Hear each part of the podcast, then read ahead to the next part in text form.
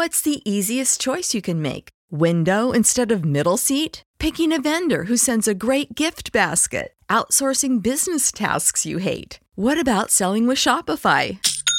Whether you're selling a little or a lot, Shopify helps you do your thing, however you cha-ching. Shopify is the global commerce platform that helps you sell at every stage of your business. From the launch your online shop stage to the first real life store stage, all the way to the did we just hit a million orders stage. Shopify's there to help you grow. Whether you're selling scented soap or offering outdoor outfits, Shopify helps you sell. Wherever and whatever you're selling, Shopify's got you covered. Sign up for a $1 per month trial period at shopify.com slash try. Go to shopify.com slash try now to grow your business, no matter what stage you're in. Shopify.com slash try.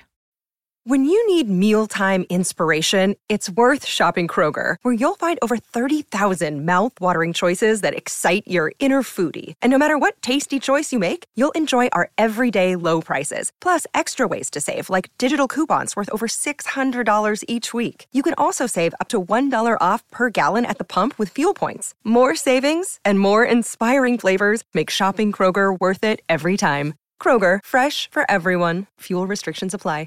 Hey everybody, tonight we're debating whether or not Islam is true, and we are starting right now with Nadir's opening statement. Thanks so much for being with us, Nadir. The floor is all yours. All right, thank you so much. Uh, thank you, Matt, for agreeing to debate this. I didn't think you were actually going to. Uh, most atheists now are actually running away from this topic because there is something about the science of the Quran which proves it to be true that they're that they're actually running away from, like people like uh, Aron Ra. But thank you for for accepting that. So so what makes Islam true? Well, one of the main reasons is the scientific miracles of the Holy Quran, and we'll get into that.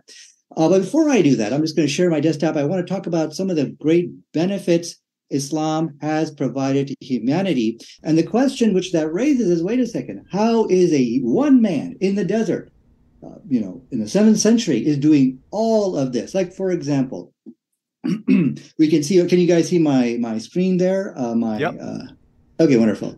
So if you look over here, Islam started a great scientific revolution. This is it is Prophet Muhammad who brought Islam, and I'm going to. Sh- I'm just going to read to you a very nice comment uh, from the, or you know, from from. Uh, I'm sorry, yeah, from the reference which I have over in front of you, the federal, the Federation of American Societies for Experimental Biology. So I'm going to go rip through this very quickly because I got a lot of stuff. So what I'll ask for you guys to do is just hit pause on your YouTube to get all my references over here. This is what they call it the golden age of Islam, which they say is a flowering of knowledge and intellect and intellect that spread throughout the Europe and the great influence in both medieval and the practice of education. It was Prophet Muhammad who, who sparked this great scientific benefit for all of humanity.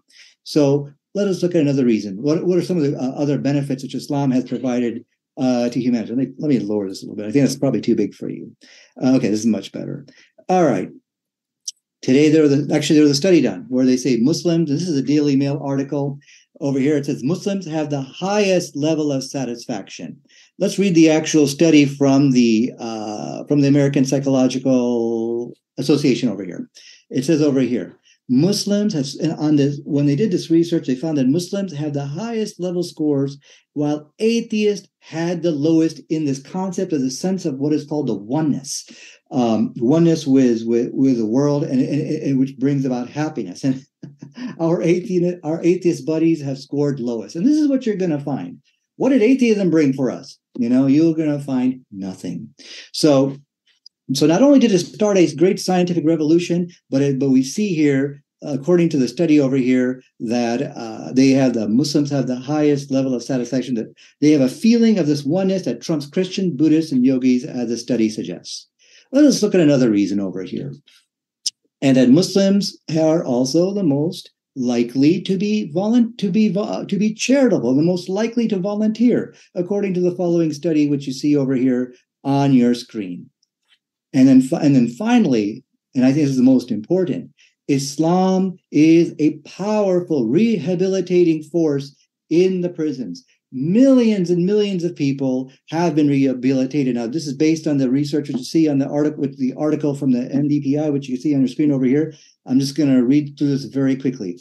Our research shows that that Muslim prisoners are more likely to choose a practice of Islam for reasons of piety, emotional coping, and good company. These largely these largely sincere motives for choosing to follow Islam impacts significantly and positive uh, knock on way on prisoners' attitudes for rehabilitation in terms of reconnection with work, education, and intentions to avoid future crimes. So I don't think it's any exaggeration to say millions of people in the prison systems, you know, have changed their lives and have become positive members. Those are people who are prevented, which Islam has prevented from breaking into your homes, murdering people on the streets, and all the other crimes that we see today.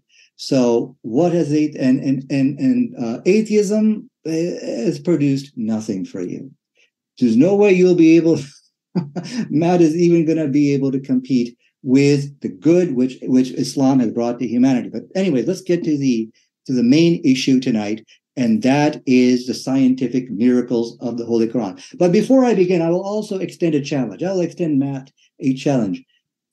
Show me one thing in the Quran which you see which contradicts science. You know, there's many lists. You just type scientific contradiction in the Quran, you'll get all these lists. Just just bring us one of those. And what you are going to find tonight is that the Quran is in complete harmony with modern science. So, well, so that's a challenge I will extend out to Matt. So let's look at the first scientific miracle. Now I'm going to rip through this very quickly here. Science today tells us that there's diseases such as, you know, Ebola, um, AIDS, and uh, and COVID. These are zoonotic diseases. They jump from animals to man. Two animals which we're talking about over here are monkeys and bats. Okay, and this is basically how we got these diseases is and, and not just not only that but other pandemics as well are from these uh, are, are from are from these animals look at the astonishing statement of prophet muhammad when i find it scroll down over here the Prophet Muhammad وسلم, said, Allah's messenger forbade the eating of meats of beasts having fangs. So here we see on your screen, Islam is giving the preventive cure for these terrible pandemics, not and not just you know the present one, but also future ones as well.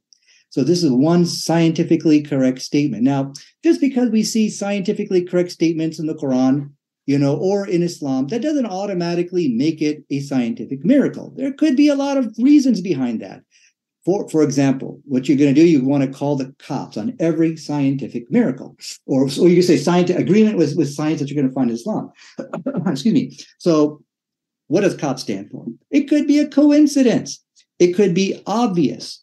It could be plagiarism. Maybe he's copying it from some source, or maybe the author of maybe Muhammad was a great scientist. So this is this is what the COPS uh, what it stands for. But what we're going to find is COPS is not going to work for Islam due to the numerous amounts of scientifically correct statements. So let's get to some of those. I'm going to go very quickly through this. I apologize. And I'll tell you why I'm going to go through this very quickly, because when you look at all the debates in the past, which we had here on modern debate, the atheists actually don't disagree that the Quran is agreeing with science. So good. We're good on that. So let's move very quickly through this. And uh, let's look at the first scientifically correct statement. So now the author of the Quran made three scientifically correct statements about the oceans. Okay, science today tells us that there are these barriers in the ocean, which is called the pycnocline. The pycnocline is the barrier in the ocean. You know, it, it, it divides the ocean in terms of density. The Quran says that there are barriers in the ocean, as we can see inside chapter 55, verse 19. Does this make it the Quran a miracle? No, you could call the cops. I mean, cops can explain this away. But now, what's very peculiar is the Quran made three scientifically correct statements about this. So, this is very interesting. The Quran is making scientifically correct statements in pairs or in triplets. And, in, and if I can get to the next one here, uh, the now science also says that within the ocean there are things which are called internal waves. Well, guess what? Once again, the Quran gets that right as well too. Let's click on that right here real quick.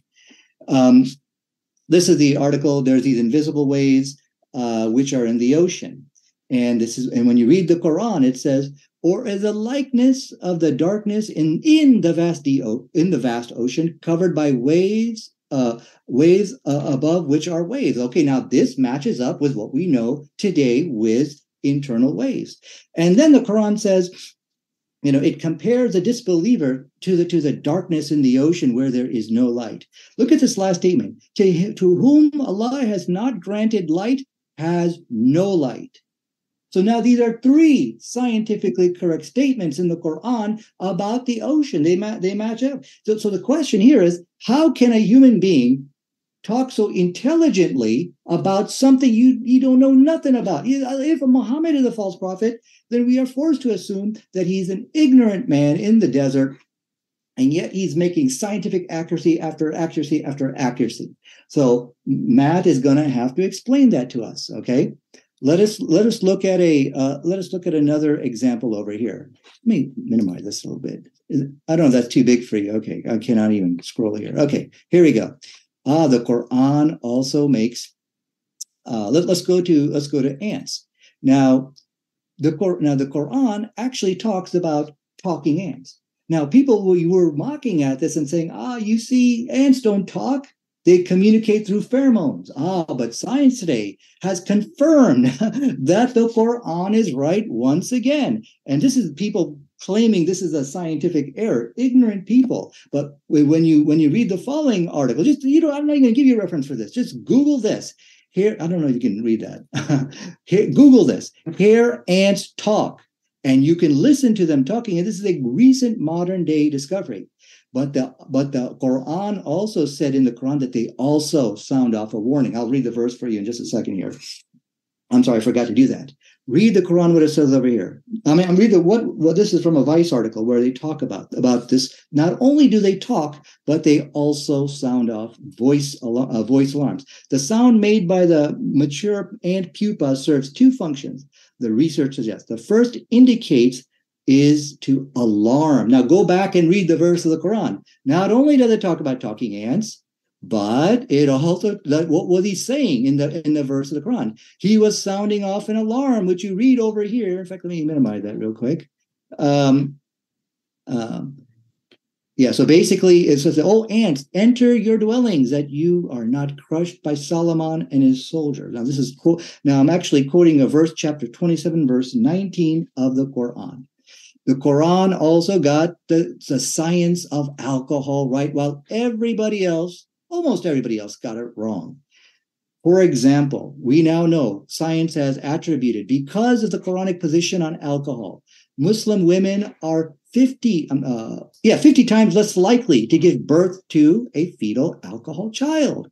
Let us let me take you that study real quick over here so you can uh, kind of get your look, uh, get your eyes on it. And uh, the verse over here in the Quran, which actually chapter 5, verse 90, condemns alcohol. Here is a study right here that the Muslim women, and it actually attributes it to, it to, the, to Islam, because of their Islamic faith, Muslim women are 50 times less likely to give birth to a fetal alcohol child.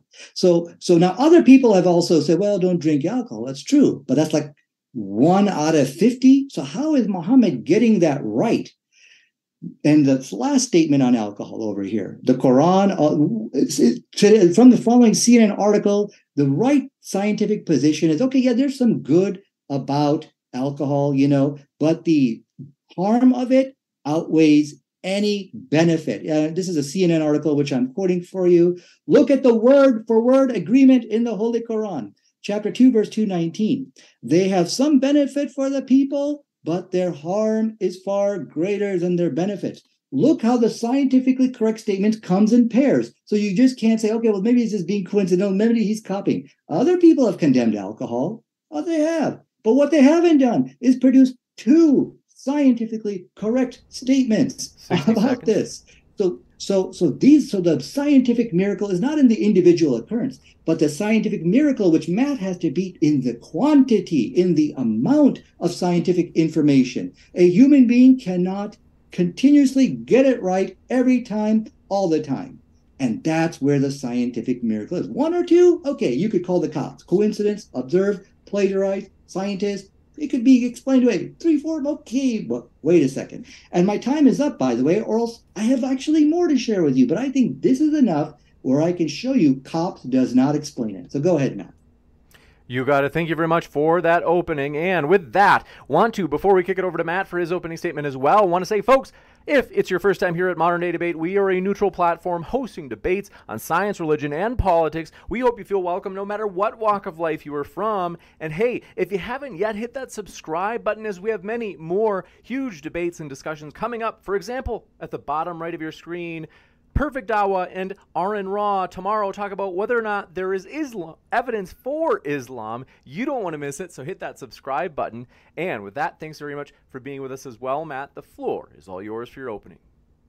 Awesome. Thanks. I don't know why Nadir thought I wasn't going to debate this since I literally debated just a couple weeks ago at the debate con in Dallas. And I don't know why you're trashing Aron since he just announced that Aron's debating on the evidence for Islam, uh, what, tomorrow or whatever it is.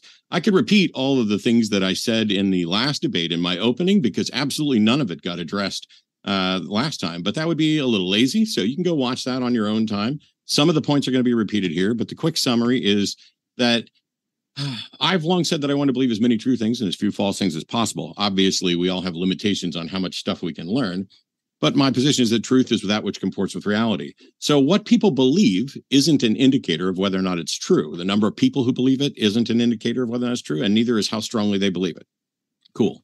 The only thing that matters are testable claims. Testable claims are relevant to determining truth. Untestable claims are absolutely useless. If we were able to reboot the world, we would still discover the same truths about the world. We may not discover them all in the same order or in the same way, but as long as the world is the same, if something is true, we would continue to discover it. Do we have good reason to think that anyone would discover or invent any of the world's religions exactly the same? No. And a strong indicator this is the many different religions humans have come up with, starting in different regions with different foundations tied to that culture in that time. Some survive, some don't, some get modified more than others but none of them demonstrate truth. But they have adherents who are absolutely convinced that it's truth. Some people think it's just obvious that some religion is true because of their feelings about the claims of that religion. But if that were the case, then there would be enough evidence to conclude it was true, and whatever God is at the core of it wouldn't have any reason to not simply present themselves to everyone. If its existence is obvious and true, if there's sufficient evidence to warrant believing in it, then that God has no reason not to show up and end this debate right now. But that never happens. Debating that the earth is flat is about convincing people. It's not about demonstrations of truth. And the same thing seems to apply largely with gods.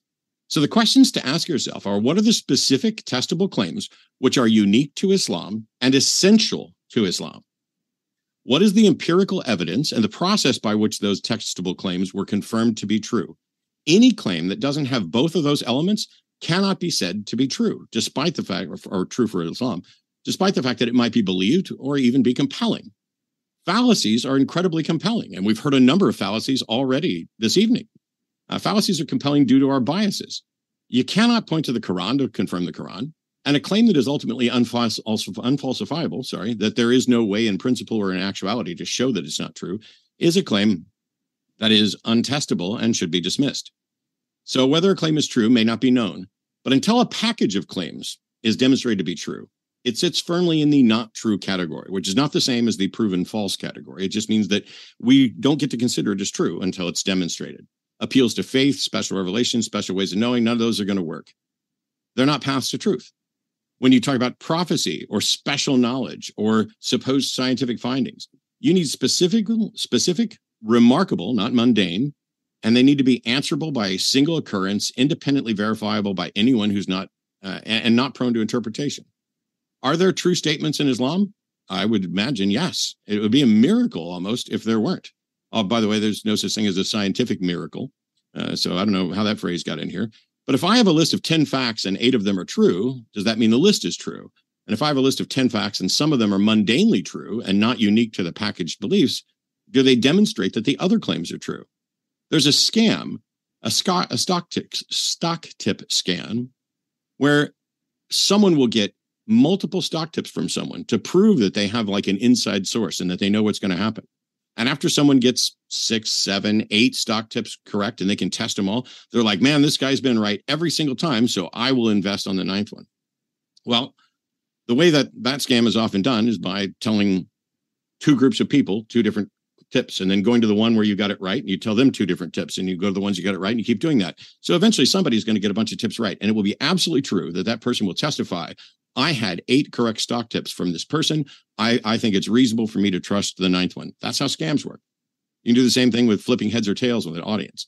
Now, I can't disprove Islam, but I don't have to.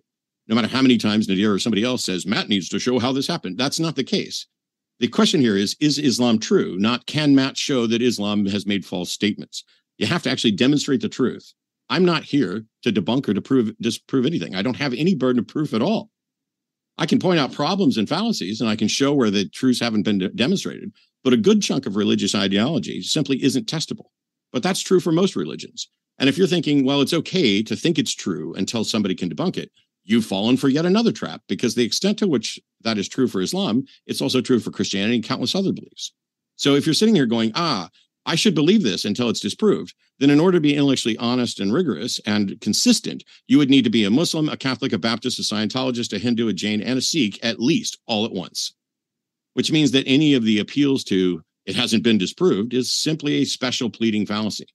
When arguing for the truth claims, you cannot appeal to interpretation or poetry or metaphor.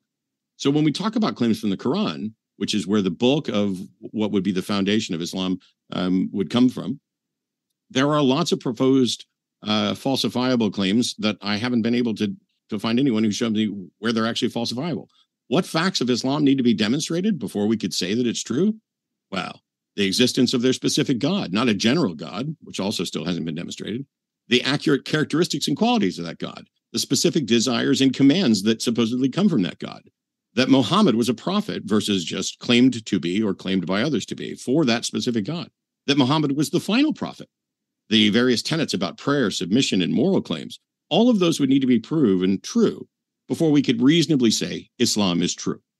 Now, last time I addressed the proposed claim that the purpose uh, of existence in Islam is to worship God. How do you show that this is true? My last opponent didn't even attempt it. And I'm not going to be saddling Nadir with things that Kenny did, uh, but that question is still out there. If in fact it is the it is a tenet of Islam that the purpose of life is to worship God, how do you demonstrate that that's true? Where's your measuring device, your detecting device for purpose? I have yet to hear about one. And saying atheism doesn't make people happy or sense oneness or all of the other things that uh, that Nadir might have presented, those in no way demonstrate the truth of Islam. That's just a deflection. It's like, ah, would the world be better under uh, atheism? Which would be an interesting debate, but that's not the debate we're here for. I would happily debate is the world better under atheism, or actually, what I would debate is is the world better under humanism than under Islam? Um, but that's not what we're here for. The subject of tonight's debate is is Islam true? So all the trash talking about what atheism does or doesn't do is irrelevant.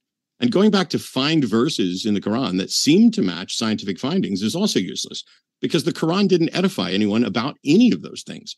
Science found those things to the, so the, to the extent that something in the Quran is consistent with the findings of science, is interesting, but it doesn't show that that was the a known quantity by the author, and it wasn't known or useful until science actually demonstrated. Some of this reminds me of the famous old um, dialogue that was written up by Jay Huber years ago called "Kissing Hank's Ass." And someone basically shows up at his door, and I've modified this with some slightly softer language, but shows up at his door preaching on behalf of Hank. And they show up with a list that says from the desk of Carl. And item number one says kiss Hank's ass and he'll give you a million dollars when you leave town. Item number two says use alcohol in moderation. Item number three, kill people who aren't like you. Item number four says eat right. Number five is Hank dictated this list himself. Number six says the moon is made of green cheese. Number seven says everything Hank says is right. Eight is wash your hands after going to the bathroom. Nine is don't use alcohol. 10 is eat your wieners on buns with no condiments. And 11 is kiss Hank's ass or he'll torture you. And what they'll do is they'll point to it and say, hey, you know what? It says, uh, you know, uh, eat right. That's good advice. And and, if you say yes, but it also says the moon is made of green cheese. Ah, but you haven't been there to check whether or not the moon is made of green cheese. Yes, but it says use alcohol in moderation, which I, I would seem to think is an okay thing. But it also says don't use alcohol. But that's not a conflict when you really get down to it. And, that tells us nothing at all about whether or not Hank exists, whether or not he'll give you a million dollars when you leave town tells me nothing at all about whether Hank dictated the list himself. These are all deflections. And this is what we see consistently from apologists. under many different religions is when asked to demonstrate the truth of the tenets, the truth of the foundations of their religion, instead, they want to talk about how bad other things are, how atheism can't do this or that, and then say, but here's a claim that we got right. Here's a claim that we got right. Okay, demonstrate that the purpose of life is to worship God. Demonstrate all of the various tenets within Islam. Uh, demonstrate that a God exists. Demonstrates that this specific God exists. It does me no good for you to say, ah, you know what? This guy who lived in a desert and probably shouldn't have known seems to have gotten something right about ants or an ocean. When the question then follows is, was he actually right? Did he know it? Is it, you know, do, does the cops thing bear out? Um, or is this an interpretation issue or whatever? But even if the Quran said uh, amazingly that someday in in in 2022 uh, Matt and Nadir will debate this this topic. I mean, that would be remarkable. There's nothing that's even that specific, and I wouldn't say that that is specific enough. So the questions to ask are: What are the specific tied to Islam claims, and what is the methodology that was used to show that those things were true? Because if on the list are things that are science claims, okay, cool. You got some science claims right, or you can find a way to massage or an interpretation after the fact to suggest that science things are right. But it's not up to the rest of the world to say, oh, I know how they got that right without appealing to a God. It's up to you to demonstrate that not only is it most likely that a specific God gave them this information, but that that is the most reasonable course of action. That is the most reasonable conclusion that any reasonable person could draw given the available information. Not just it seems remarkable to me, not just you haven't debunked it. That is shifting the burden of proof. And so in each of these individual debates, what I would what I'm going to keep asking is give me something that is specific to Islam, unique to Islam, and how you demonstrated that it's true. And until you do that, all you can say is that the Quran includes some true statements that you find remarkable, but none of them demonstrate the truth of Allah, of Muhammad being the final prophet, of the purpose of life being to worship God the core things of Islam got completely ignored in Nadir's opening statement, and more time was spent trashing uh, atheism irrelevantly than it was to show me a tenet of Islam that could be demonstrated to be true. Thank you very much for that opening, Matt. And we're going to jump into open dialogue, folks. So, this is roughly speaking going to be two minute intervals of the speakers speaking back and forth in this discussion. If you happen to have a question, you can feel free to fire it into the old live chat if you tag me with at modern day debate, as well as if you want to use a super chat, that pushes your question to the top of the list. And with that, if you're enjoying if you're enjoying this debate so far as much as I am, don't forget to hit that like. That helps a lot. And with that, thank you very much, gentlemen. The floor is all yours. Thank you. I'll just go for two minutes very quickly here. So you brought up a lot of points, and I'll you know, I'll do my best to try to answer them. Uh, you asked why did I quote trash Aron Ra? No, I'm not trashing the guy. I mean, the debate he's having with perfect Dawa tomorrow, he's a very easy opponent. I tell you what, uh, you know, this is a very difficult debate, you know, to debate the science of the Quran. It's that debate which he's running from. So, anyways, I don't want to go really get into him right now. That's, uh, you know, you can reach out to him and ask him why he's running away. But now I want to start the, the I want to just tighten the noose here around Matt there was something which he ignored. The Quran is consistently making scientifically correct statements, and for that, you will have no answer for.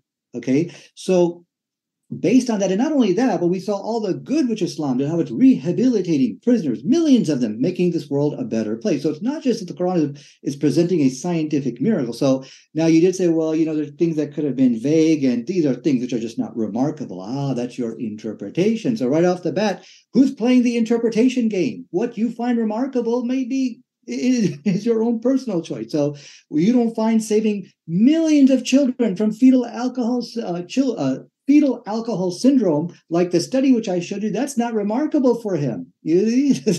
what so so this is something. So I would ask for you to see that as something remarkable. Now, when I said the Quran has word for word agreement with modern science, let me just give you one of the many examples over here. Science said that this, and and you quoted the guy Henry was saying, "Well, drink alcohol in moderation." Wrong. That is scientifically inaccurate based on the study which I showed over here. It states very clearly that the overall health risk of drinking alcohol outweighs any benefits. The Quran, chapter 2, verse 19. They have some benefit for the people, but the harm is far greater than their benefit. If people, even in today's time, can't get it right, then how do you explain Muhammad got it right 1400 years ago? Now you can call the cops true, but what the question you need to answer here tonight, how do you explain the plethora, all the uh, amount of scientifically correct statements in the in Islam? Go ahead. Okay, so I guess it's my two minutes. So are, are we just doing dueling two minutes for the whole 50 or are we going to have conversation as well? Right, two minutes back and forth. Okay. So Nadir starts off by saying there was something I ignored. Well, I'm sorry, Nadir, but that was my opening statement, which I wrote ahead of time. And so that's not the point where you would offer rebuttals. So stop pretending that I haven't addressed your points when we haven't even got to the point where I would actually address your points. The fact that I added some or predicted some is actually pretty impressive, I would say. Um, but you also said, asserted that I will have no answer for them. Um, well, first of all, I think there's lots of different answers.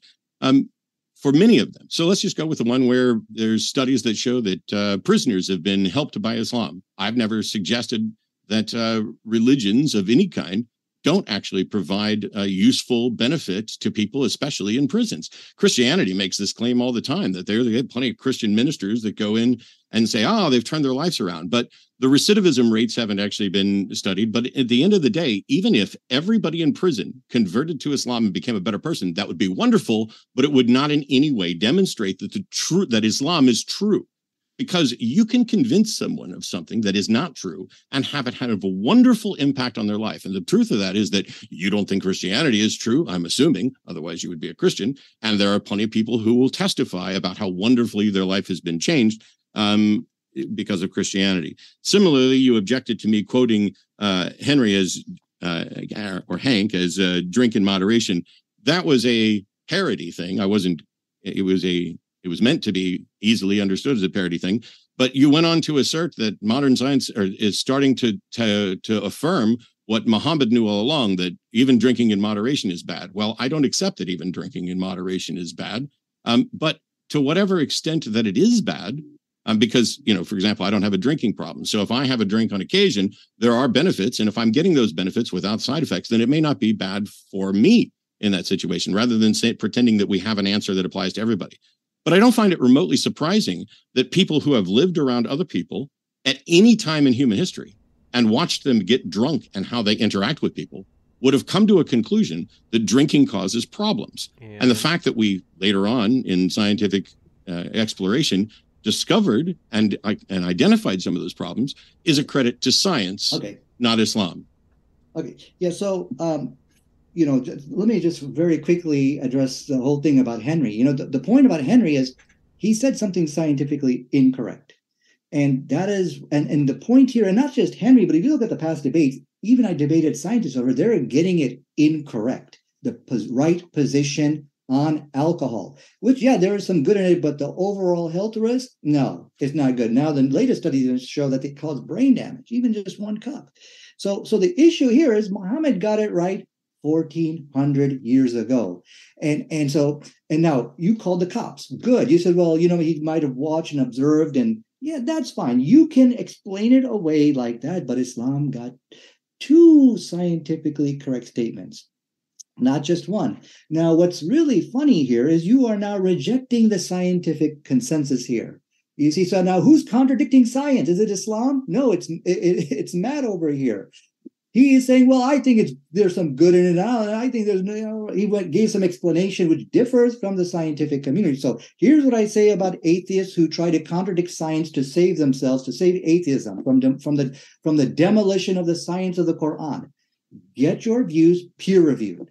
Get it in front of the scientific communities. And when the scientists say, yes, what Matt is saying is right, then I will say, look, Quran is wrong. Quran is wrong on this position. But notice he's struggling He's not able to answer why do we find so much scientifically correct statements in the Quran?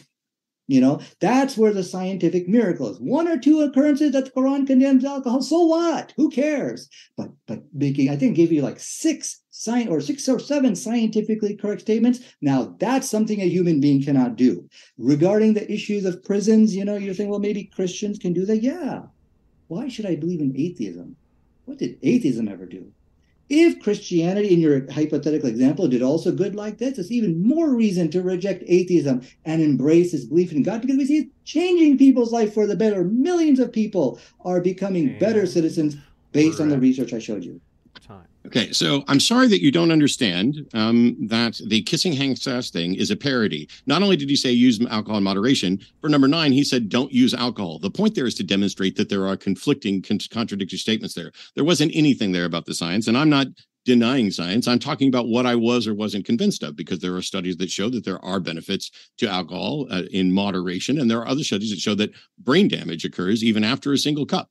Um, however, whether or not which one of those is actually worse or if the if the bad outweighs the good is largely eh, i don't it doesn't really matter because as i pointed out I, i'm not even if they they got it right that doesn't tell you how they got it right and it doesn't prove that islam is true.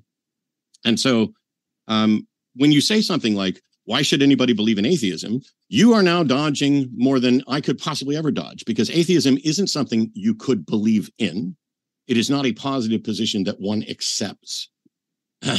but also, it's irrelevant to whether or not Islam is true. Whether or not people enjoy Islam, whether or not people benefit from Islam, whether or not people think, find their life better on Islam, whether or not people hate atheism, whether or not atheism makes people worse people, is irrelevant to the subject of this debate, which is is Islam true? And so every time you bring up atheism, everybody should just realize that you are failing to do anything towards your actual goal. With this um, I forgot what the what the next thing was. It was here. Um, there's a fallacious implica- implication that you've done about four times between your opening and these remarks, which is that your position stands as true until I'm able to debunk it, which is absolutely false. It doesn't matter if I can debunk it. I'm not here to debunk anything. You have to demonstrate that your conclusion is true because the fact that there's something in the Quran that is consistent with the findings of modern science doesn't tell you whether or not the God of Quran is real. It doesn't tell you whether or not the purpose of life according to the Quran is real. It doesn't tell you if Islam is real. It just tells you that there are things in the book that are consistent with science. And while that may be interesting and remarkable, it in no way demonstrates the truth of Islam. Are you going to demonstrate the truth of Islam with something specific to Islam I, am done. Go ahead, Nadir. Oh. I don't need to take the full two minutes if all we're going to do okay. is talk about kissing Hank's ass and Aron Ra and deflecting. Yeah. I, are, are, you going to demonstrate some truth of Islam? Well, I think I already did. And I think uh, what's happening here is he's not going to be able to beat the case. We know there's too many scientifically uh, um, agreeable st- statements which agree with modern science, you know, uh, the whole thing about Hank is he got it wrong. I mean, it's not just Hank; it's, it's, it's, everyone's getting it wrong. To be very honest with you, when I bring up these issues, oh well, there's some good stuff in alcohol, but I don't want to get into that. I've shared with you the article. If you need it, uh, I can I can email it to you. I want I want to move on uh, just to get to some more astonishing, remarkable, scientifically correct statements. Okay, now here we see that the Quran or Prophet Muhammad gives the scientific, um, uh, the, the preventive cure for zoonotic diseases, as I mentioned, AIDS, Ebola, uh, COVID nineteen. We uh, these are these are uh, like these are diseases which hop from animal to human beings, monkeys and bats. Look at the astonishing preventive cure from Prophet Muhammad. It says Allah's messenger forbade the eating of meats of, of beasts having fangs. If humanity were to follow the advice of Prophet Muhammad, وسلم, we would not be seeing the terrible pandemics of today and the ones we're terrified which are coming tomorrow. You know, so the the issue here, to sum up, you know, why we say Islam is true. Here we see one man, Prophet Muhammad, okay, in the desert, is giving us all this correct scientific information. Okay. If it's one or two, it's no big deal. But the amount of, scienti- of scientifically correct statements, there's a miracle right there. All right. And, and that's a case which I don't think you nor anybody here are going to beat. And that's why your buddy Aron Ra ran away.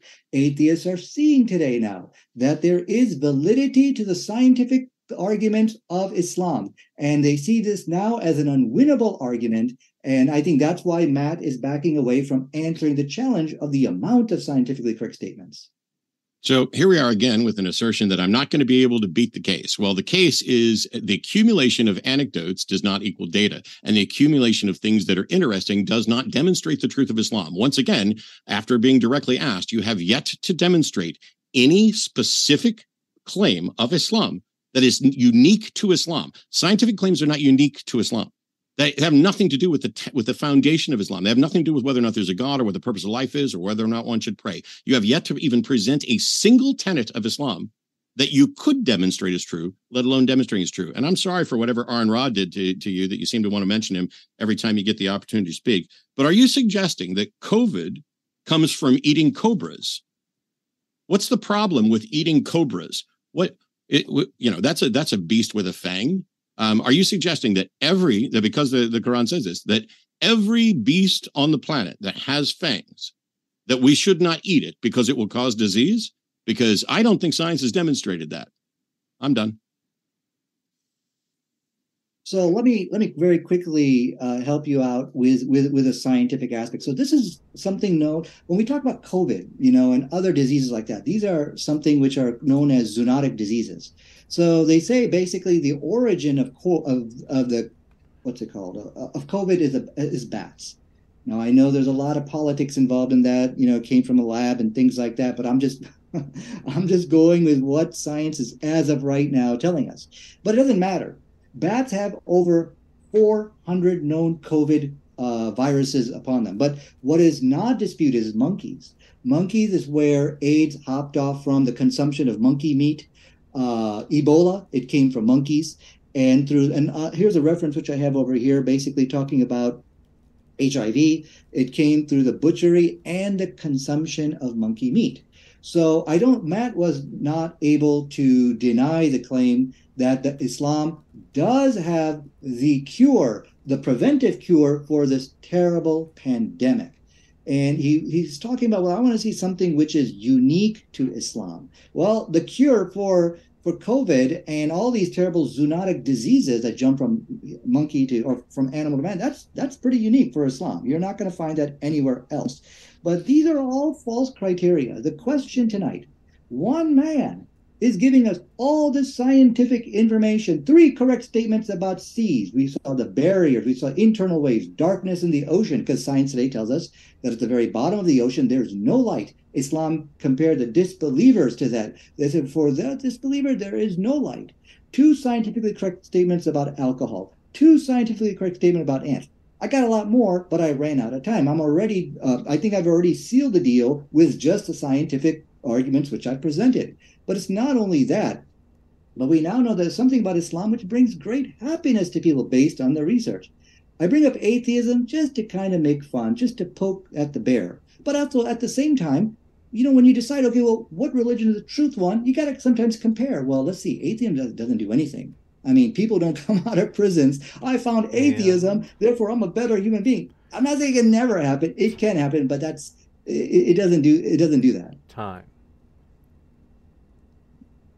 Yeah, I, I don't know. I'm, I'm here. Here's the problem with this two minute format. I'm going to talk for two minutes, and I'm going to I'm going to stop early because I'm going to ask a question in the hopes that you'll eventually let me let me see if I can explain this.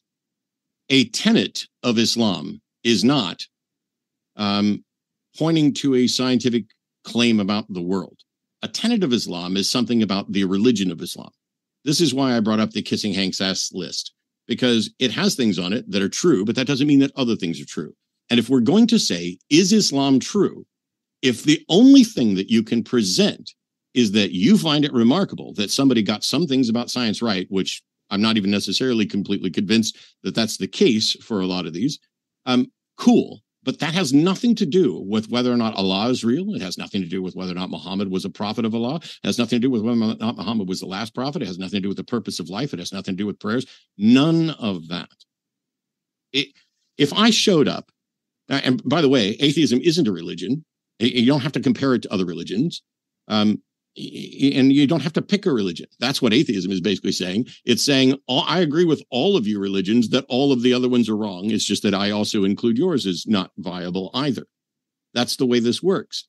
If you're going to claim that something is true, you have to demonstrate that it's true, not that it has said or, or that the book based that it's uh, derived from has said some things that are true that are also said elsewhere. Scientific findings are not tenets of Islam if all you can ever demonstrate is that the Quran got some stuff right about science and that some people are happier as Muslims, congratulations, you've demonstrated absolutely nothing that Islam is true, that it might be beneficial, that it might have useful information, that you might have demonstrated, but not that it is true. And the subject of the debate tonight is not did some guy say these scientific things? The subject of the debate tonight is is Islam true? And maybe the reason you thought I wouldn't show up to debate it is because you didn't show up to debate it. Mm-hmm. Okay, well, up to this point, what I was doing, I was establishing evidence. You see, to answer that question, is Islam true? We got to present evidence. And, uh, you know, you want to say, well, how do we know this thing is really true? Well, you have many different belief systems. You have Christianity, you have atheism, you have Islam. And I and the way to answer this question is to examine what evidences are provided by each of these belief systems. So I actually looked at the evidences for Islam and I found it to be the most compelling. And so the point here is, you know, through through human reason, we can arrive at why Islam is the true religion. And the evidence, which is which is un, uh, uh, irrefutable, is this man, if we think about him, Prophet Muhammad, he started a scientific revolution which has benefited and helped all of humanity, which I showed you in my opening presentation. All of Western Europe's science, mathematics, and have all benefited from the revolutionary libraries of Islam. That was one of the quotations I was going to share with you, but doesn't matter now. Uh, and then we see that this this so-called person in the desert, if he was a if he was a liar, if he was a charlatan, how do you explain him do, being able to, to do all of this? We also showed that it is a powerful rehabilitating force in the prisons. Millions of people are, it has bettered their life, made them better human beings. And this is something consistent with what we know a loving, compassionate God would do. Okay, so it's consistent with that. Okay, so we, and then we see that Islam brings great happiness in people's life based on the study which I showed you, this feeling of oneness uh, which which we talked about. And so when you start adding up all these things, it starts pointing, hey, there's something different about Islam, which atheism has no evidence for. Christianity, of course, they're gone because they're not here debating uh, these topics because of all the errors in their book, you know, all the scientific contradictions in their book. And we're going to get to that in just a second, and... by the way, because I will extend my challenge for you to show me something uh, scientifically incorrect in this in the Quran like you did with your debate and with, with Kenny. Time. With that, we'll kick it over to Matt. So you started by saying that we have to present evidence. I'd love for you to present evidence. And then you say, you followed up saying that we have to present evidence by saying what we have to do is compare evidences for each. No, sir, that's not how we determine truth. Um, and then you followed it up by saying that you found Islam most compelling. Well, that's not how we find truth either.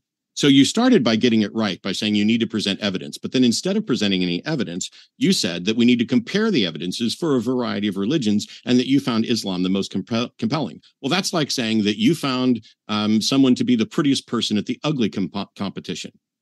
It doesn't tell you whether or not they're pretty. The fact that they're the prettiest at the ugly competition is what you found. What you find most compelling is completely irrelevant to whether or not it's true. And your repeated refrain, which you've now said expressly as, how do you explain it, is an argument from ignorance fallacy. It is an implicit assertion that your truth stands until somebody can debunk it, which is absolutely 100% undeniably fallacious. You, the suggestion that something is true until it's proven wrong is a fallacy. I would hope that you would at least recognize that.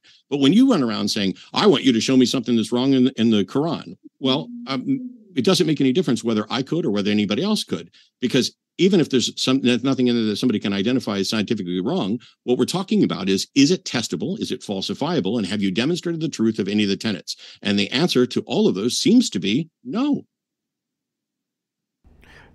You got it. Thank you very much. And folks, I want to remind you if you haven't yet, hit that like button. We really do appreciate that support. And with that, Nadir, the floor is all yours.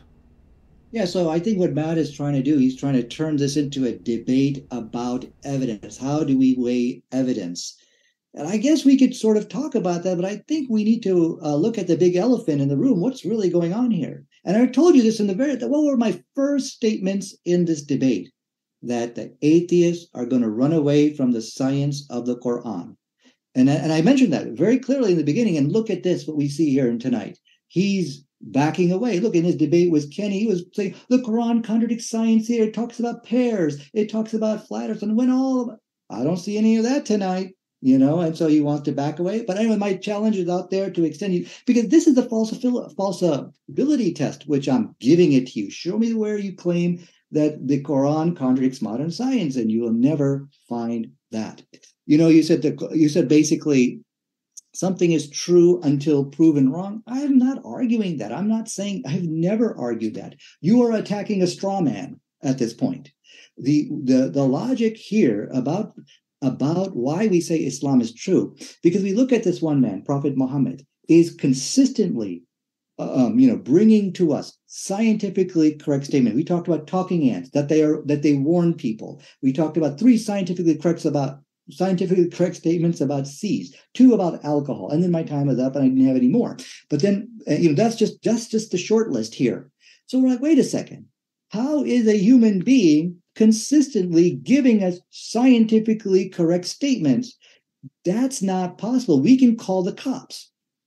You know, we can and we can say this could be a coincidence. It could be observed. It could maybe he plagiarized, copying it from somewhere else you know but cops can't explain the, the the the, amount of scientifically correct statements in the quran.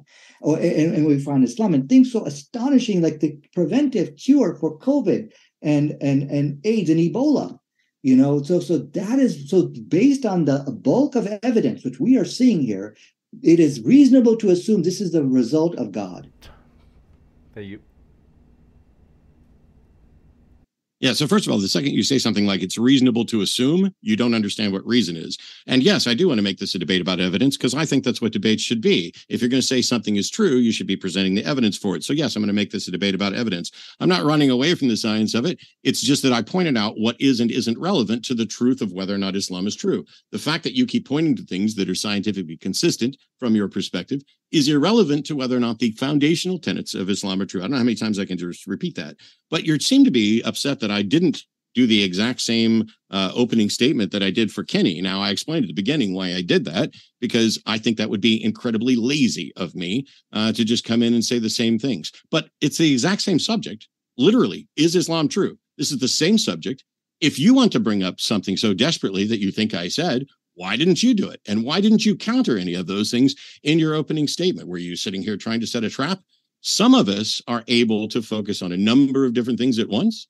And so when I decided, hey, I'm going to debate this exact same subject again, there's no reason for me to repeat what I've already said. I'm not a religious apologist. I don't have to come in and say the same shit week after week after week after week. I can address other things because my job here, my goal here is to educate people about fallacies like the argument from ignorance, about appeals to authority, about you're repeatedly saying, Oh, here's somebody who told us a bunch of stuff. How do you explain that? Well, the issue here is not do you have an alternate explanation for it's because God told him? The issue is can you show that God told him? And you can't. Mm-hmm. Yeah, so he wants to turn this into a debate about evidence. And I've already pointed out, you know, like I said, he is, and, and I'm telling it to you to your face, not, uh, or, I'm sorry, uh, am I talking or who's talking? I think he's. It's oh, okay, your I turn. see him talking. Uh, it's your I'm turn. not talking. Oh, okay. I Because I, just think nodded. Matt thinks he's talking. I, okay, No, he got I, I just nodded. I didn't say a word. Oh, okay. I'm sorry. I was got confused. Never mind. All right. Confused by So, Hank.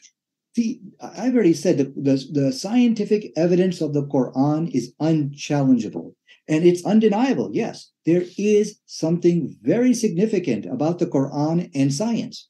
Many people have tried to make claims, oh, but the Quran contradicts science. You know, sperm comes from the backbone and the ribs, and they bring up all of these fallacious arguments, but they're also watching the debates and they're watching these arguments getting destroyed one by one.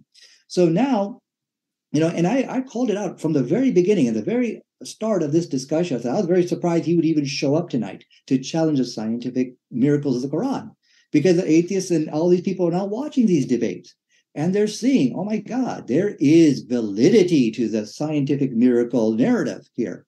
So I'm going to leave that alone. It looks like that is a case which is closed now. I think, um, you know, uh, the case has been made on that. So now, and you're right, I didn't address a lot of the things in your in your 10 minutes because I was I was I was moving kind of moving in for the kill you know, uh, you know, to use the science of the Quran to basically prove that there is something supernatural. Now, you did say something, right? Well, I can't really prove it's it's a God, but what we can prove, uh, Matt, is there is something supernatural because a mere human being in the desert cannot be the author of so many scientifically correct statements and then turn around and have this power to to to rehabilitate millions of prisoners in the prison system and making them better human beings as the research showed. And to and to bring happiness and good in our life based on the study which i presented to you like wait a second how is one guy doing all this you know? And and so and so when we say look this could be the result of god is very reasonable. So you, you just said that you could prove that there is something supernatural, and you follow that up by saying that you can prove there's something supernatural because a human being cannot get certain scientific things right and inspire people to change their lives. Uh, that's just a bald assertion. You haven't demonstrated that that's not possible. I, I see everything points to the conclusion that it is possible. And the fact that you're denying other religions doing the same thing, um, then that demonstrates that it's actually possible. And once again, you've expressed surprise that I even bothered to show up, which I find absurd, but I'm glad one of us did. Mm-hmm. Well, I actually agree with what you're saying. You said basically uh, many people changing, you know, other religions can make the same claim that many people, they look at we, we rehabilitated people.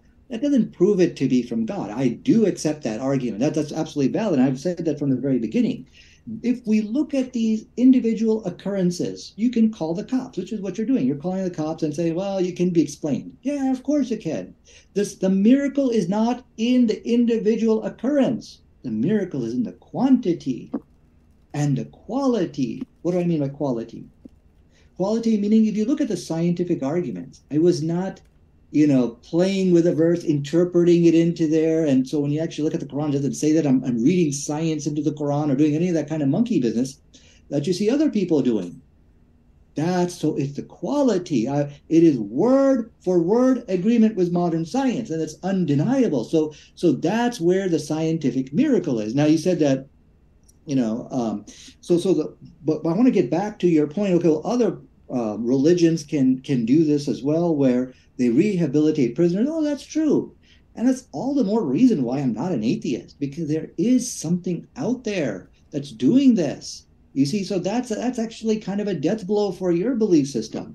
And so, uh, yeah, now of course that fact alone will not point to Islam. That's true, but when you start adding it all together, he also he also triggered a scientific Muhammad triggered a scientific revolution called the Golden Age of Islam, which benefited all of humanity. Like, okay, wait a second, you're doing all this. This is why we say the Quran is a scientific miracle. It's not just uh, you know one or two occurrences which you can call the cops uh, it, it, it's a, the miracle is in the quantity of it and the quality of it. And so, the point which I'm trying to raise to you, when you see this miracle right before your very own eyes, which is in the quantity and the quality, not the individual occurrence, Matt, please get that right. And so to say this is from God, it's kind of reasonable.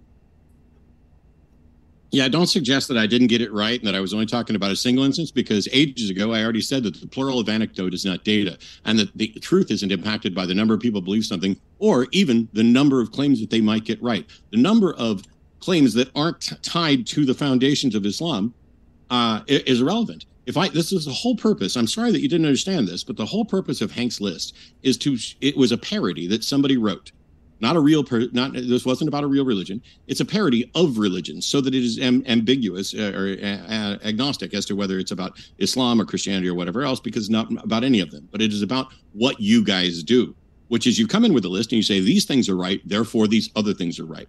Well the things that you're saying are right have nothing to do with those other things. There could be a count there could be hundreds of true statements in the quran And that doesn't tell you at all whether or not there is a God, whether it's Allah, whether Muhammad was a prophet of Allah, whether Muhammad was the last prophet of Allah, and whether the purpose of life is to worship God. All five things that you haven't even begun to even attempt to address at all. And when you say that, oh, you keep knocking atheism, is, oh, this is the death of your belief system. Well, my belief system with regard to atheism is not a belief system. It's a position on a single issue. To, to whatever extent i have a belief system um, when it comes to epistemology it's skepticism. When it comes to morality it's humanism. And if you want to have a debate about which is better for the world humanism or islam i already said at the outset that i would be happy to do that. But tonight's debate is supposed to be is islam true? Are you going to defend any of those five individual things or anything similar within islam to show that they are actually true? Or are you just going to keep saying, there's so much here that's remarkable, it must be God? Because that is a fallacious argument. I don't know how else to explain logical fallacies to you and your friends, but you guys keep committing them. The way to reach truth is not through a path of how else can you explain this? That's a logical fallacy. Are you going to defend the truth of Islam or not? Because now we're just wasting time. Mm-hmm.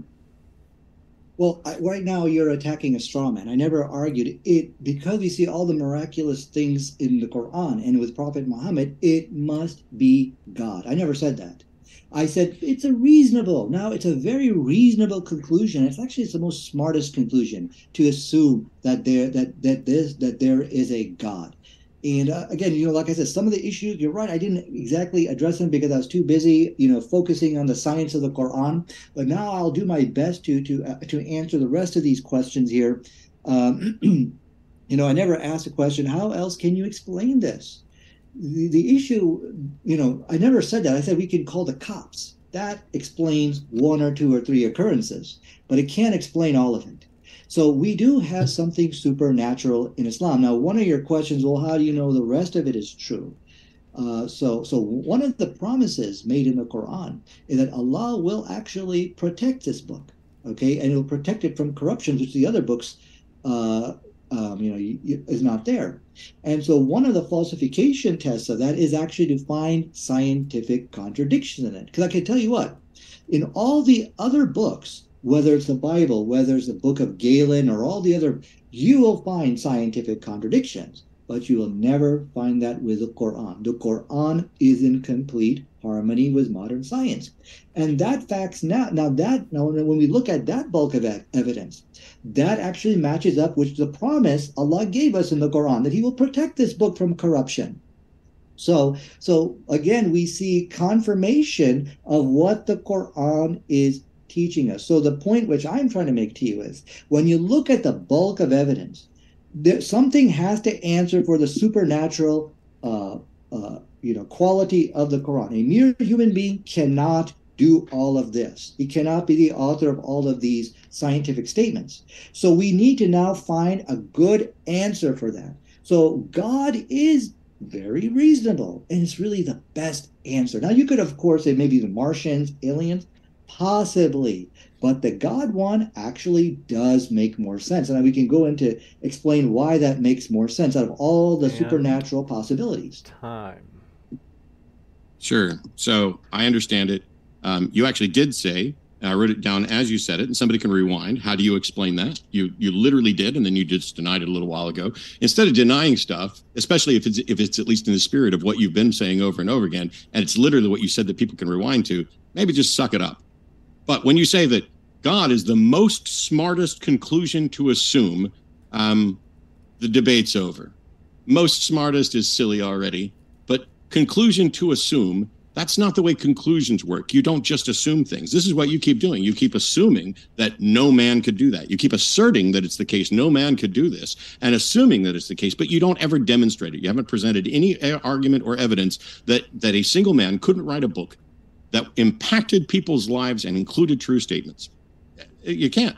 And, and your assertion that this must be supernatural is without cause as well. It's, it's without any justification as well. Um, God doesn't explain anything, and the supernatural isn't something you just get to assert. I mean, you, you talk about how the Quran will be protected and, and protected from corruption. Um, well, the Bible says the same thing, even though we know that that's not true. But I don't care about the Bible because I'm not a Christian. But I will tell you that when it comes to Scientology, for example, they still have the original copies in their founder's handwriting. And so that's one way to protect it from corruption. Is God protecting Scientology from corruption? But the fact whether or not something becomes corrupt or altered or whatever is also not evidence that there is, in fact, a God protecting it. You keep coming up with these things. Ooh, there's a whole bunch of claims here. No human being could do that, therefore God ooh, the book is still in the, we still have this, the, the original and we still are, are true to the original. That, that just couldn't be the case unless there's a God. You keep making all these assertions that something could not be the case unless there's a God. Well, God is not a candidate explanation until you demonstrate that God is real. Period. It doesn't even get to be, inter- when we say, here's a dead body, what is the explanation for this? If you say God did it, then the question is, how do you know there is a God? How do you know that God can do this? And you point to all those things. Could God have killed somebody? If a God exists, certainly a God could kill somebody. But the fact that you have a dead body is evidence of a dead body. It's not evidence that a God did it. So you have to show how and why God is a valid candidate explanation before you get to go running to it's the best explanation because it doesn't explain anything. Yeah. It's an attempt to solve a mystery with a mystery. Mm-hmm. So, so you're saying it's a mystery now. Um, so, so basically, I think uh, let, me see if I can just very quickly correct you on some of the misunderstandings you have about the Bible. I don't think the Bible uh, says that you know no that this book cannot be corrupted by man. I, at least I'm not aware of any any verse like that. So the and I never said, look, it, it's not it's uncorruptible, therefore it's from God. No, my argument was, look, the fact that the Quran is in complete harmony with modern science, that is consistent with the claim and the promise which the Quran made that Allah will protect it. Um, where we are right now uh, with the Quran is that it is supernatural. That's indisputable based on the scientific evidence. I've presented, and, and, let's say we uh, we assign probability to the possibility of getting all this stuff right. The probability of of giving us a cure for COVID, Ebola, and and and the probability of getting the right dosage on the drug of alcohol, which is none, which can which saved all these children from from the curse or from from the disease of fetal alcohol syndrome. Uh, let's just say it's it's 50% of getting all this stuff right. As you can see, I'm being very charitable here. Well, when you do like, let's say I gave you eight scientifically correct statements there. Well, now that so that's a, the probability of you getting it right every time is now one over 64, which is very improbable. And I have more scientific evidence. And then you turn around and start a scientific revolution. Then you have this power in you to rehabilitate millions of prisoners, which your atheism doesn't do anything. and then you have the uh, ability to bring this this sense of oneness and happiness to people. Muslims are number one uh, among all the different beliefs. So we're like, wait a second one human being can't be doing all this stuff. Okay, that doesn't make no sense. So now we have, so now the only option there is something supernatural. There is something which is causing this to happen. So we, I cannot prove that it is God who's doing that. Yes, you're right, Matt. But what I can say, that's the most intelligent explanation for the facts. It makes sense, and it's really the best explanation. And when we see things like the cure for COVID and, and all these things, all right. it's consistent with the God. There, there was absolutely nothing new in there that he hasn't repeated four or five times, and absolutely nothing in there that addresses the truth of the tenets of Islam. I have no comment. We're going to jump into the Q&A, folks. Want to say, if you happen to have a question, feel free to fire it into the old live chat with at Modern Day Debate. Otherwise, if you put it into a super chat, those get bumped to the top of the list. Want to do a couple of quick housekeeping things as I'm setting up this Q&A. In particular, our guests are linked in the description. If you would like to hear more from our guests, you certainly can by clicking on those links. That includes at the podcast, as Modern Day Debate has a podcast, and we put our guest links there as well. So if you're listening via the podcast, hey, check them out there too. And with that, thank you very much for your question. This one first coming in from the buff guy says for Nadir, Quran 2561 says, Blessed be he who hath, then parentheses skipped some text, says, placed therein a great lamp and a moon giving light. So does the moon emit light? So, um, so I, I like I like what's going on over here. So now people are doing the atheists in the audience. They're doing damage control.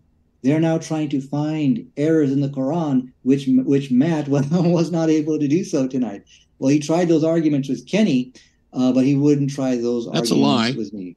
So That's a lie. um, okay, so you did bring up issues of scientific errors with Kenny, didn't you? Uh, actually, actually, what if you go back and listen to my opening with Kenny?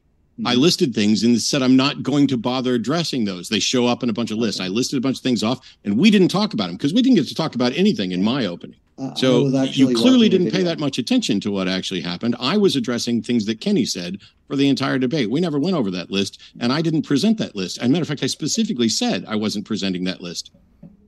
I saw jump- you in that video. You're into saying the the Quran question. said that everything. People can go watch it. I don't need That to debate false. with you about what I actually You were doing said. You lied about what I said. They can go watch it themselves. Okay. This yeah, one from okay. Sommer says, Nadir, when you debated JF, he offered an explanation for Muhammad's supposed divine knowledge. Do you accept his standard of quote unquote loose inspiration as a more plausible explanation than your proposal? I don't I don't know what loose inspiration is. I guess um, uh, that guy didn't make any sense. You know, he was also another one of these atheist carcasses that the Quran and science has left behind. Uh, but I like the I like the questions because people are now coming to the conclusion there is something special about the science of the Quran. So people, so you know, and I think just by the mere question which he asked, he, he's he's he's bringing himself, he's bringing his will to admit that. Now, you know, you have to forgive me because I don't know what loose inspiration meant, but this is my point. Atheists are now beginning to see validity in the Quran and science narrative. You got it. This one coming in from Do Appreciate Your Question. Two seconds. My computer is just spazzing here. Gregory06 says Did you hear about the would be train conductor that killed the engineer over failing his operator's exam? Talk about a locomotive. This one coming in from, I have to read them. This one from Abel says, let's see, Sunflower needs to cope. Boris, there's a feud in the chat.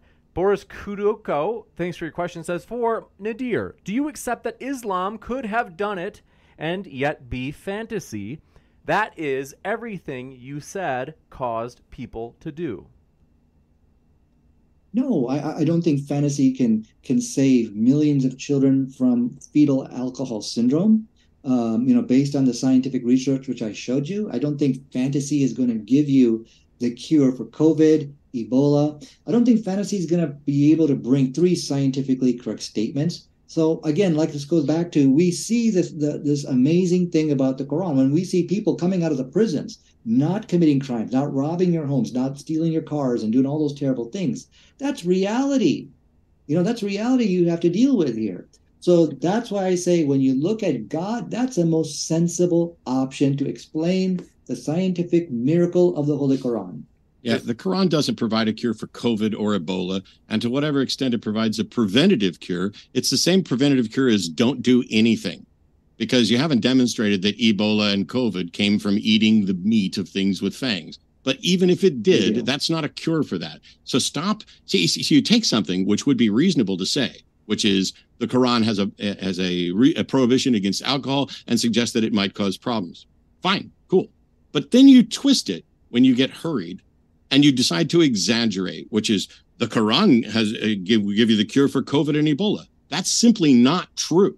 The Quran does not have a cure. the Quran to- the Quran does not have a cure for COVID or Ebola. So stop exaggerating. There's no damage control here. it's called a we should have debate. I'm not going to let you get away with saying stuff that's not true. But thanks for interrupting. We don't want. to I'm interrupting you because we don't want to now debate it in the question and answer time, Matt. Okay, you, You don't get to debate me just because you don't want me to say something. You don't get to interrupt me just because you don't want to say something. You had your time for debate. Now it's Q and A. You should have Yeah, shown up for the debate. I don't want to start this debate over again when I gave you the opportunity. You don't get a debate over again. You didn't do anything this time. This one coming in from Industrial Nerd says, Nadir, what's wrong with bacon? Oh, okay. So the, the Quran prohibits pork. Um, I think is is the answer is is, is the question. Um, you know, if we look at from a scientific point of view, you're not going to find really, you know, a whole lot there which is going to, uh, you know, prohibit, you know, which says bacon is wrong. Uh, this is a religious prohibition, you know. Now, also, I want to point out to you, it's conditional, meaning if truly you are starving, truly there's nothing else to eat, you can definitely eat pork. You can definitely drink alcohol if truly to, to save your life. In fact, even some Muslim scholars were mentioning that to hunt uh, wild boar, cut, uh, kill the kill them and, and give the meat to to to the to the non-Muslims. That's perfectly fine, and I and I believe in that myself. Um, one thing, in fact, a thought which came to my mind, I think would be a very good debate, which maybe Matt would be interested in, is Islam and slavery. I think that would be a very interesting debate, and I would be interested to know if you would be willing to debate that, Matt. Is Islam against slavery or for slavery? No, Islam and slavery, basically.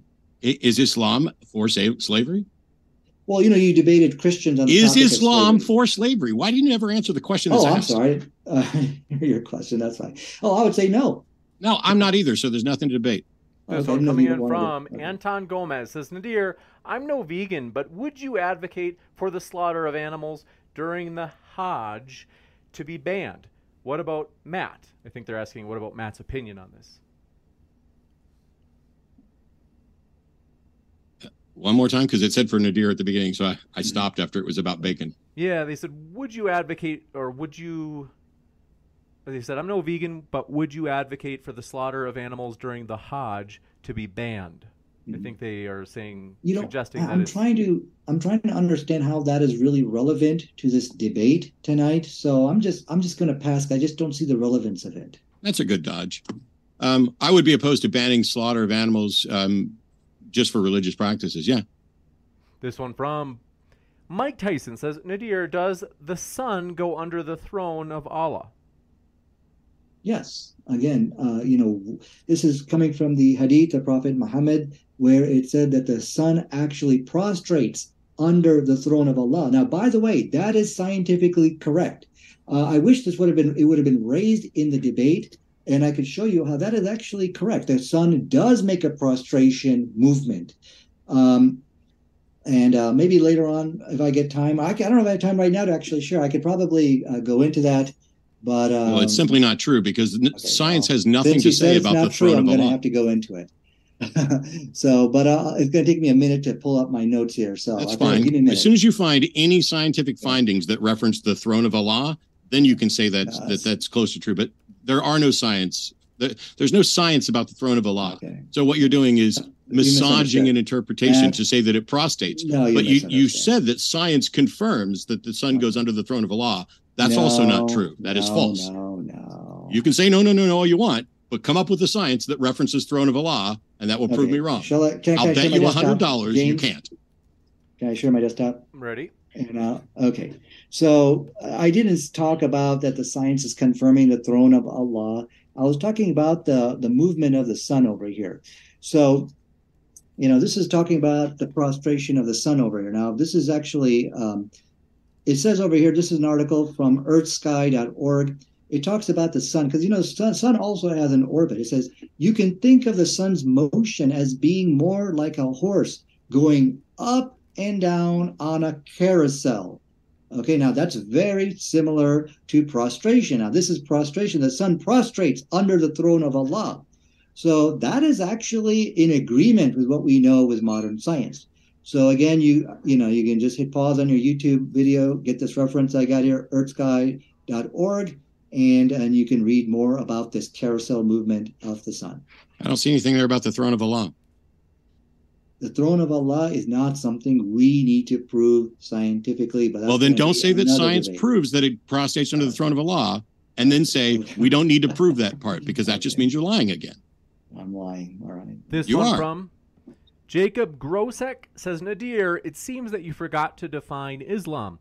Are we to believe that Islam is primarily about having knowledge of internal waves, talking ants, and the downsides of alcohol consumption? Yeah, that's true. I, I didn't really go into what is the belief of, uh, you know, what I went straight into the evidence, and that, that, that's on me. That's my fault. So basically, to sum up very quickly, what is Islam? It is to believe in one God who doesn't have like these co-gods or other gods, demigods that you have to worship to get to that one true God. There's this direct connection with God. And the message of Islam is not a new new message. This is something which all the prophets have came to teach from from Abraham, Moses, and even Jesus himself. And what they're and, and the main focus of Islam when it comes to the concept of God is to pull people away from the worship of other things, whether it's human beings, uh, idols, amulets, and, and bring them to that one true God. This is how you're going to get salvation. And and to believe in Muhammad as a true prophet, to believe in his books, to believe in the angels. And if you can believe in this, and what what God expects for you is prayer. Establish the prayer, believe in this one God, and don't worship anything else. Now, Islam brings many compelling evidences why you shouldn't worship anything other than God Himself. So that's in a nutshell what Islam is. And it would have been really cool if, in a debate about is Islam true, you would have defended the truth of any of those things that you just defined as what Islam is, but you didn't. Not even close, didn't even address them. This one coming in from Chris G. Thanks for your channel membership support. Says, thanks, Matt, and thanks, Nadir, for being here. Howdy, James. Thanks, Chris G, for your support. That means a lot. And this one coming in from Goblin Lord X says, considering most leavened bread has alcohol content, why is this not restricted for consumption, similar to drinking in moderation? And they said in parentheses, leavened bread, they said what most people think of when someone says bread. Well, well, I don't know too much about the science of leavened bread, but uh, a lot of times when you cook, the alcohol actually gets uh, uh, like for example, when you use alcohol in cooking, like with wine, the alcohol actually dissipates. So I'm wondering if this would be the same uh, case in, in this regard. But if there's really if there's alcohol, which something which can intoxicate you, then I would say we you should you should not eat that bread and, and go for something which is alcohol free. Now I, I, eat bread all the time, and uh, I, as far as I know, there's no alcohol in it. But also, it, it also goes back to if there's some medic- medicinal purpose if there's something to save your life, then this is something complete. Then then it's okay to to to to, uh, to consume alcohol for those uh, for those purposes. This one coming in from do appreciate it. Gregory 06 says Nadir, you take results in parentheses lack of negative consequences from alcohol and apply it to the initial reason for the passage with zero evidence of intent, affirming mm-hmm. the consequent. Same for your other arguments. Yeah, so th- this is another another attempt to do damage control. So mm-hmm. what to put in a nutshell, what he's saying is you got to state the reason. If you want to claim Islam is agreeing with science, give us the reason that he really meant to save all those children from fetal alcohol syndrome. So this is a reinterpretation spin. They're reinterpreting what it means to agree. Okay, so this is part of that great Islamic debate victory because now it's not the Muslims who's playing the silly interpretation games. It's now the, the tables have turned. And now it is the atheists who are spinning and trying to create these ridiculous interpretations, you know, on what it means to agree with science. It's... In Islam, it actually did give you the reason for alcohol ban. Remember, the good of it, I'm sorry, the bad of it outweighs the good. That was word for word agreement with modern science. So in that case, yes, it did give you the reason. But in many of the agreements with science, it didn't give you the reason. But that doesn't change the fact that it did agree with science. So I think that's very interesting how now look who's the, the um, astonishing role reversal. Who is playing the silly interpretation game? Because normally what's supposed to happen is the atheist shows, look, the Bible has scientific contradiction in it. Then the Bible says, that's metaphorical, that's allegorical. And they put this this interpretation delusion. So one's giving fact, fact, fact. One's giving interpretation, interpretation, interpretation. Now it's the atheist who is playing that interpretation game. Yeah, atheists wouldn't bring up the Bible in a debate with Muslims. I don't know why you keep trying to do that, but this fantasy no, world that you're living in, that. there's no need for damage control when no damage has been done. This one coming in from do appreciate it. Jacob Grosek brought up the argument where he had said that the talking ants and the downsides of alcohol consumption don't seem to be central tenets of Islam, and then said, Matt, for example, what are a couple of unique Islamic claims that a future Muslim debater might address or build a case for? I would say that it would be nice if, well, let's just go with what he just said that the core principles or the core tenets or the foundations of Islam is that to believe in one God, and to pull people away from worship of other gods and to um, oops i can't read what that one is but that muhammad is the prophet and um, to accept the angels in the book Um, all of those things that he described as what Islam is would have been really nice if anybody would defend those things instead of what they're actually defending, which is some kind of conglomerate case that because of the 23 things in the book, these 17 are correct and not tied to those that we should just go ahead and accept the rest of those as well. Mm-hmm. That is fallacious reasoning. Well, it's well, not my fault that it's a fallacy. Yeah, no. What you're doing, you're just coming up with reasons for running away from the science of the. What I'm doing is identifying is fallacies, and you're dodging afterwards. This is not a debate on the oneness of God. If that was to, this isn't a debate. be debated, I would have done that. Okay, this isn't a debate. You have to show up to defend that. your position to debate it. you know, the, the issue is why we believe from. in Islam, and I presented the evidence. There's no, the issue is not that. why to believe in Islam. The issue is is Islam true, which you avoided. Yeah. Based on the preponderance of, of the evidence. yes. From Gregory06 says Nadir, we get diseases from eating other animals that mm-hmm. Islam doesn't prohibit eating. Look at other religions that claim scientific accuracy and why you don't believe those religions. All ad hoc rationalizations like mm-hmm. yours. Yeah. So uh, I think the first question was what about other religions having scientifically correct statements? Uh, well, first of all, even if true, it would not change my argument. I have no problem with seeing another religion which is scientifically correct. Well, that would that would uh, only increase my belief that oh, there is something one, there is something supernatural out there. But I have looked at the other religions. The other religions are marred with scientific contradictions, scientific errors, and the proof is in the pudding. Look at here on modern day debate. Where are the Christians? Why are the Christians not debating science in the Bible? You know why? because they know that the scientific errors of the Bible are laughable. They're, they're indefensible. That's why you can look as far as your eyes can see, and all these Christian apologists that you see over here that got these big YouTube page, they will all run away from the topic of Bible and science. And, but they got from... their so-called apologist reason. So, so and, and, that, and, the first part of your question, I forgot the first part uh, Man, about this keep ad hoc. track here. All right, let's see. I'm sorry. they they Jacob Grosek yeah. asks Nadir on December 26, 2004, there were earthquake induced tsunamis that killed 227,000 people. Why do you think that God didn't have Muhammad prophesy of this event rather than on internal waves? Mm-hmm. Yeah, so so what we now I remember this is very much related to the first question. Why do these bad things are happening? Allah could have stopped those, Allah, but He just chose internal waves. He said this is ad hoc reasoning that you know. Uh, I forgot the ad hoc. What was the question on that?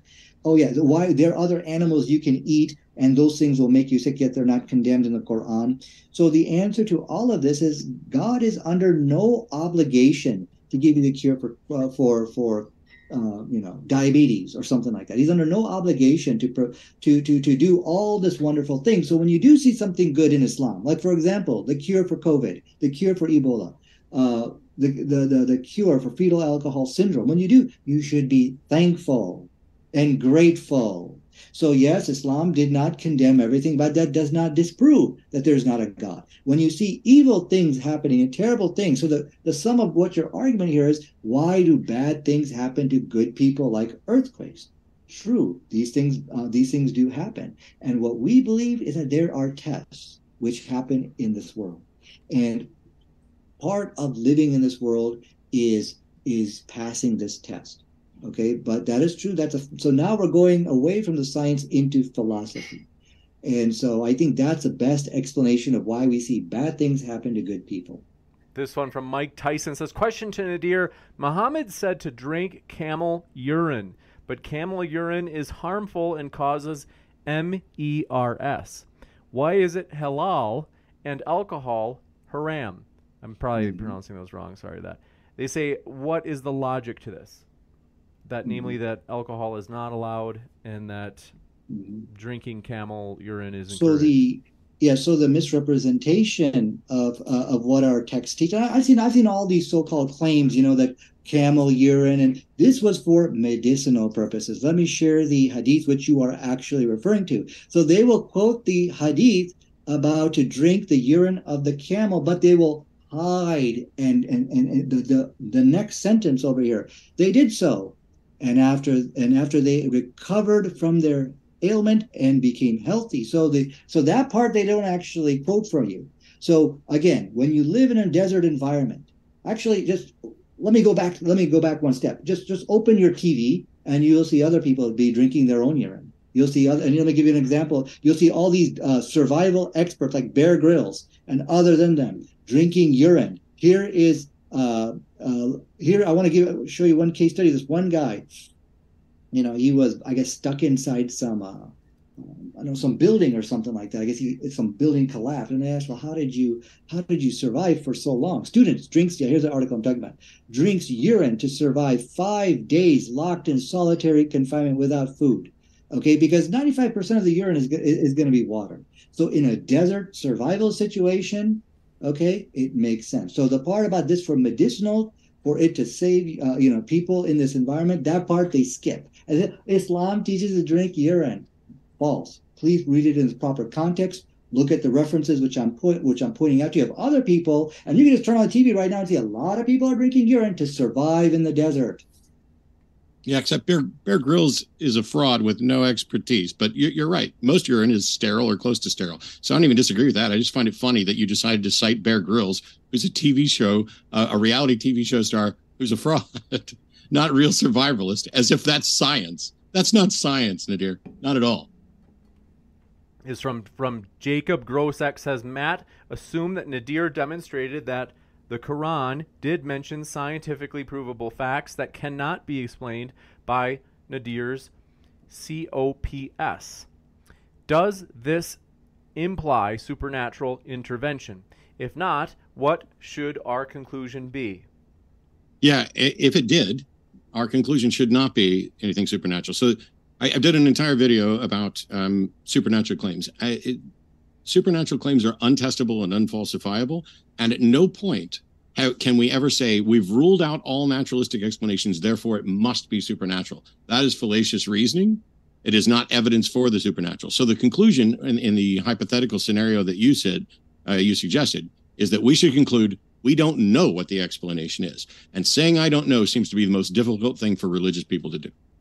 Okay, so I like your your last statement is look, I don't know what is the source of why we see all the scientific information, these great things in Islam let us agree on that. There is no natural explanation where you can. No, sir. I, I accepted a the, hypothetical. Let, let, you don't get me, to take my acceptance of a hypothetical okay. question okay, and portray it as if I agreed with you okay. that there's no natural explanation. Okay. I think there so, are natural explanations dude, for everything we, you said. We tried to debate this, okay, and I gave you ample time. You didn't debate anything, and you do not get to saddle me well, by, by accepting a James, hypothetical question as if I accepted your point. What was it uh, that you were saying, Nadir? Yeah, the issue here is you got to provide a nat, and I and I and I hammered uh, Matt on this point. You got to provide some kind of natural explanation for all why a human being is making all these scientifically correct statements. We heard the debate. He wasn't able to do so. Okay, he backed away from that, and like not not, not him, but as well all the other atheists. So there is something which is unique and spectacular when it comes from, from a scientific point of view about Islam, and atheists need to think about it, ponder over it, and come up with a good answer. And when you when you do that, you're going to see God is very reasonable. No, we're not. That's a fallacy. I pointed it out. No matter how many times you say it, it's a fallacy. This one coming in from Do appreciate your question. Jordan Laborde says Christianity says Islam is false. The Bible condemns the eating of meat eaters these miracles are unhelpful to proving the case for Islam's veracity. Uh, so, so let me uh, let's let's first make it very clear what the Bible actually says about meat consumption, because I think you are wrong. See, then there is good statements in the in the Jewish Old Testament but the New Testament comes and ruins everything. So basically, Jesus removes all all restrictions on meat consumption. Let me share my desktop here very quickly here. And uh, and so one of the reasons why Muhammad said that it is to correct the scientific error of the Bible. So this is an article right here from um, Got Questions, very reputable Christian article. He goes in and you can you can read over here. What does the Bible say about food about food? Jesus declares all food clean. Later, God gave the Apostle Peter vision uh, that formerly unclean animals could be eaten. So basically, and this is a disastrous mistake. That's why in the next article I'm going to show you right over here, when you look at who's eating the monkey, who's eating the bats, they're Christians who are doing that. Let me get that article in front of you right here. Uh, yeah, this one right here. Uh, this is Christians all over the world eating monkey. And it goes by country by country. And sure enough, when you get to the Islamic world, this article actually, this is Muslims do not eat monkey because of their religion. And where do I have a link for this? I'll have to find my link. I can't find it. But um, uh, this is another article of this Christian woman eating monkey. Some Liberian Christians eat monkey meat for spiritual reasons. So the, to, the point here is no, there are no co- uh, restrictions on animal consumption in the New Testament. The New Testament dra- uh, uh, removed all these restrictions, causing the terrible pandemics to happen. Muhammad comes 600 years later and corrects this mistake. This one coming in from, do appreciate your question. Mojo Magic says, I donate this super chat for a debate between the same people on the same topic without a two minute back and forth and instead as just an open discussion. What are your thoughts well, we out there, folks, we, in the live chat? Let us know if you well, liked it. That, that's like not it, a good idea. If you're ambivalent. Then, yeah. But yeah, open discussion would be terrible. You know, that's sarcasm, that by the way. Because you know, as we saw, Matt gets very angry when he gets cornered, and so I don't want this. I haven't been cornered or angry. You know, Stop lying. It's obvious to everybody. I th- eh, eh, but we can do an open discussion because it's going to wind up the same. Says, did you hear about the? We got that one. Hunter Avallone, good to see you, Hunter. I hope you're doing well. Says, does Nadir know that filling in unknowns with God is just fallacious? No, it's not fallacious. What we are left with is that we have no natural explanation for all of the scientific evidence in Islam. So there is something what which we have to explain. How can a man 1400 years ago in the desert and he's and supposedly based on our historical records he's an illiterate man okay, is coming up with all this scientific evidence. Not only that, but starting a scientific revolution to benefit all of humanity, helping all the prisoners in the in the doing all this good. So we got to come up an explanation for this. And maybe you could say, okay, well, you have to add a little bit of faith at this point. Well, considering the bulk of evidence, now we can have faith that it is Allah who is doing all of this. And that's perfectly fine. This is faith backed with evidence, real hard evidence. But the question which the atheists need to explain if you are not saying that it's God who's doing this, then you got to come up with a sensible explanation because natural explanations don't work for the supernatural uh, you know uh, attribute of this quran and if you can find me something smarter or better than god i'm willing to listen to it but yeah. Meanwhile, you can't. It is a fallacy, and that's the sixth or seventh time you've asked, "How do you explain it?" Even though you lied and said you didn't say that, and now you're doing it again. Why do you keep lying? This one coming in from. Do appreciate your question. Imran, let me know if I'm pronouncing that right. Says, has Nadir looked into science predictions in Hindu texts?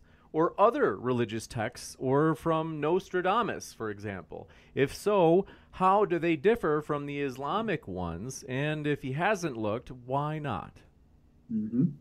Yeah, so we'll start with the Hindus. Uh, well, look here on modern day debate. Look wherever. For the last, I've been doing apologetics since 1994.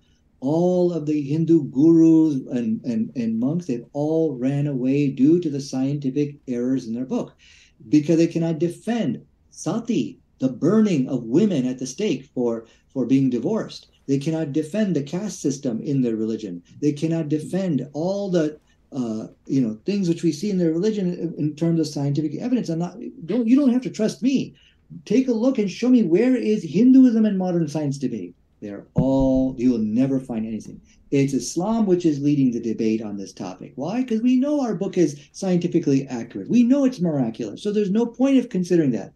This, it, it, there's no point of even having a debate on on on Hinduism and, and scientific errors because there are no Hindus to debate that. The gurus will never come forward because they know they're like the Christian. They know there are problems with their book. they know caste system is indefensible in light of all these people over here. You know, so uh, I, I, hope that that answers the, the question uh, which you asked. Yudaf Hughes says, Nadir, why didn't the Quran know that grown men marrying nine year olds isn't good for their health. Mm-hmm. So in the Quran, there is nothing about child marriages, nor does Islam promote child marriages. Now, I would love to have debated that, uh, you know, and, and maybe there's some Christians or whoever want to debate me on that. That's perfectly fine. But no, Islam does not promote child marriage. This one from Halfway Crook says Spider Man comics had a lot of true statements as well. Does that make them true in their core, namely mm-hmm. that Spider Man exists? Yeah. Spider-Man or um, you know Bart Simpson. You know, there's another example. Maybe that's a better example. Yeah, you will find some scientifically correct statements in in these other books, or you know, and um, and some prophecies coming true from Nostradamus, from whether it's. Uh, I think what you meant to say actually there is is uh, the Simpsons, not not not not Spider-Man, because there's nothing there's nothing miraculous about that.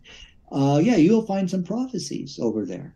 But here's my point that's all the more reason to assume that there is something out there, something, you know, which we can't explain, which is greater than ourselves, you know, that, that is causing these prophecies to, uh, to happen. So this is only, so now that evidence doesn't prove and show Islam is true, but what that evidence does show, there is something supernatural out there. But what the Simpsons or whatever, you know, Nostradamus, what they cannot do they cannot produce all the scientific evidence which I've presented to you and then start a scientific revolution which has benefited all of humanity. They can't do that. They cannot produce something that guides people in the in the prisons, millions of prisoners that changes their life for the better and that is also a wonderful benefit for humanity. The Simpsons cannot give you the cure, the preventive cure for AIDS, Ebola, and all the evidence which we have seen tonight. This one from Talazan Oberlander says Nadir, if the Quran is a source for pre- preventative cures for many diseases, why didn't it protect the Muslim world from the Black Death relative to mm-hmm. other groups of people? Well, actually, it did. You know, there is actually hadith um, which uh, I'll have to share with you sometime, which talked about killing the rats. So this Black Death actually came from rats. But this goes back to the point where we, what the point here is okay, they're acknowledging the scientific evidence that yes, you do have these preventive cures, but what about the Black Death? As I have said before, Islam is not under no obligation, or any religion, or any belief, to give you the cure for diabetes, to give you the cure for for old age.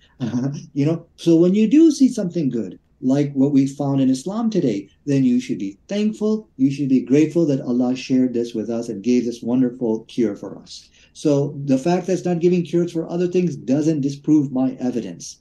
This one coming in from Do Appreciate It Endo says Nadir, in order to say it's more likely Muhammad's scientific claims are true given God exists, you have to know the prior probability of God existing. What is that prior probability? You know there, there's so many debates. I've seen matt's debates on um, you know on this as well. I could only watch one you know about does god exist? So you know if we if we were just to say look at um, you know both case i will be honest with you both sides make good cases. But even if you look at it this the the belief the, the argument for that there is a god does make more sense. Okay, so the so the probability is that if you just look at it from that one point, the probability is more that there is a God out there due to the argument of the infinite regress. You know, there's got to be a starting point to all of what we're seeing here today. You know, and so and so I think that's why it does not. So that does not contradict the, my conclusion here, and the most reasonable conclusion that there is a God out there based on the scientific evidence of the Quran. This one coming in from do appreciate it. J.R. Ward says, Nadir, have you or will you consider that you might be wrong? Yeah, I mean, I tell you what, that's what I'm here for. Look, I'm here to debate. And I mean, if there's one person in this, you know, in this world who, who, who has considered this, who has studied the opposing arguments, it's the people who are doing debates. Okay, so you cannot compare me to uh, to like say a preacher or an evangelist who just want to brainwash people. This is the antithesis of brainwashing to do debates and and and and, and go against atheist challengers. It just don't get no better than that, as the saying goes. So yes. I'm the guy who is who is uh, who is researching the counterclaim to see if Islam is right or wrong. The Quran and Science Challenge, in which I presented, was a great litmus test for it. That was a great falsification test. That the Quran is indeed in complete harmony with modern science. This one, finally, a question for Matt. Free naturalist, thanks for your question, said. I'm in Matt, the middle of a chess you, game. They said, Do you uphold to any idea of what caused the universe into existence? No, I don't currently have an explanation for the cause of the current state of the universe. I'm happy to accept the scientific findings, and Big Bang cosmology seems to demonstrate a portion of it, but we don't have a complete picture and we can't go back beyond the Planck time. So, as uncomfortable as it is, I'm not going to pretend, like other people, that I know what caused the universe. I'm just going to say that it exists. We've explored it as much as we can for now, and we need new information to be able to explore further if that's even possible. I don't get to just say, oh, we've spent a lot of time on this. Now we got to make up our mind. Let's use a little faith and say God did. You got it. This one from Ultra says, quote unquote, damage control is just pointing out fallacious garbage. How do you like them apples, Nadir? All right, this is coming in from. You know, uh, they're they're they're they're, uh, um, they're throwing rotten tomatoes. So these are the atheists who did not like how this debate went, and so um, you know what what's happening is now they're lashing out in the in, in you know in these comments which are, which are presenting. But um, you know, one thing, uh, uh, an invitation I will have for Matt. Uh, I would like to see you upload this debate on your on your YouTube channel, and I'll do the same. Would you be willing to do that? No, because it's part of modern day debates. But what I do is I link directly to it from Okay. my pay, from my Patreon to this debate, and I do it to promote the modern day debates channel. Yeah. Okay. You i- i- do you want me? Okay, hang on. I, are you daring me to upload this to my YouTube channel? James, can I have your permission to upload this entire debate to my YouTube channel? You have permission, though. Thank you. Let's do a poll and see how many atheists are remotely disappointed in how this debate went. Good luck, Nadir. Okay, thanks. This one I'll from upload it tomorrow. The inedible Hulk says, Are you capable of saying, quote unquote, Muhammad without the honorific peace be upon him? You do realize how tiresome it is to hear or see in every reference. Well, no, I don't think so. You know, but that's kind of like off topic. This one coming in from Hunter Avallone strikes again, says it's not fallacious, or if it's not fallacious, why can't we fill in the blanks with virtually anything? Can't we say magic did it, Nadir? Now, I really do like this question because you could see that the questioner is now reconciling the scientific uh, evidence of Islam. So he's coming up with other supernatural uh, explanations for what we see in Islam. So this is really, really good question because now he has conceded uh, the debate, uh, you know, and, and has seen the Islamic side. So now let me go ahead and answer that. Yes, that is one scientific. I mean, that is one probability. That's one possibility because now we need to talk about the supernatural what's going on, what's causing this. But I think God is a better explanation. Why? Because magic is not going to give you uh, the type of cures which we have seen. Magic is, you can't look at history and look at the golden age of Islam, which Islam Muhammad started. You can't look at this, oh, that's all magic. Can go into your university and, and when they teach, the, every university teaches about the golden age of Islam, how Islam has benefited humanity in math, science, uh, and, and tell that to your teacher the hell, you know what, or your professor, this is all the work of magic. it's the work of magic. You know, when you go to your professor and say, Well, I see God's work in this, that makes so much more sense. And your and your professor will probably agree. This one coming in from Dave says, Thank you, Modern Day Debate, and to James for hosting these debates. And thank you so much to the speakers. Just want to say, just want to sincerely thank Matt for his patience with Nadir. okay. This one, Jacob Grosek says, Matt, Nadir, thank you both for your time and discussion. Appreciate that, Jacob, as well. And thanks, Dave, for your support. And the inedible Hulk says, quote, filling in unknowns with God isn't fallacious, unquote. So, natural explanations in the past 1500 years is just an inconvenient coincidence that God didn't cover before, Nadir? Mhm. So we are not, you know, where, where we are here, we don't have any natural explanation for what we see in Islam. Coincidence will not work because coincidence, what it means is something unexpected. Oh, look at that right there. I just agreed with Islam. Yeah, one or two you can you, you can count it off as coincidence. Okay. But once you start seeing it happen three or four times, Now it's no longer coincidence. Why? Because you just saw it. Part of what it means to be a coincidence is unexpected. You're surprised. Oh, look at this. Disagrees with science. Yeah. So, so no coincidence will not work here because you just saw it happen three times before in the past. How is it now that you're surprised that on the fourth time it's happening? No, you are not. Now you're expecting the fifth one to come because you just saw it happen four times in a row. So coincidence cannot explain it. Cops cannot explain this. So um, this canard, oh, you're just filling an unknown with God. Uh, okay, the, the issue here, I'm saying that's the best explanation here. Show me a better explanation. And so Therefore, that's where faith comes. And now Allah is asking you, put some faith now. You see, this is the best explanation. Go with it. And that's where I put my faith. And there's nothing wrong with that. This one coming in from, do appreciate your question. Mont Mont says there are so many things wrong with Nadir's case, so I will just focus on one mad cow disease, listeria, etc.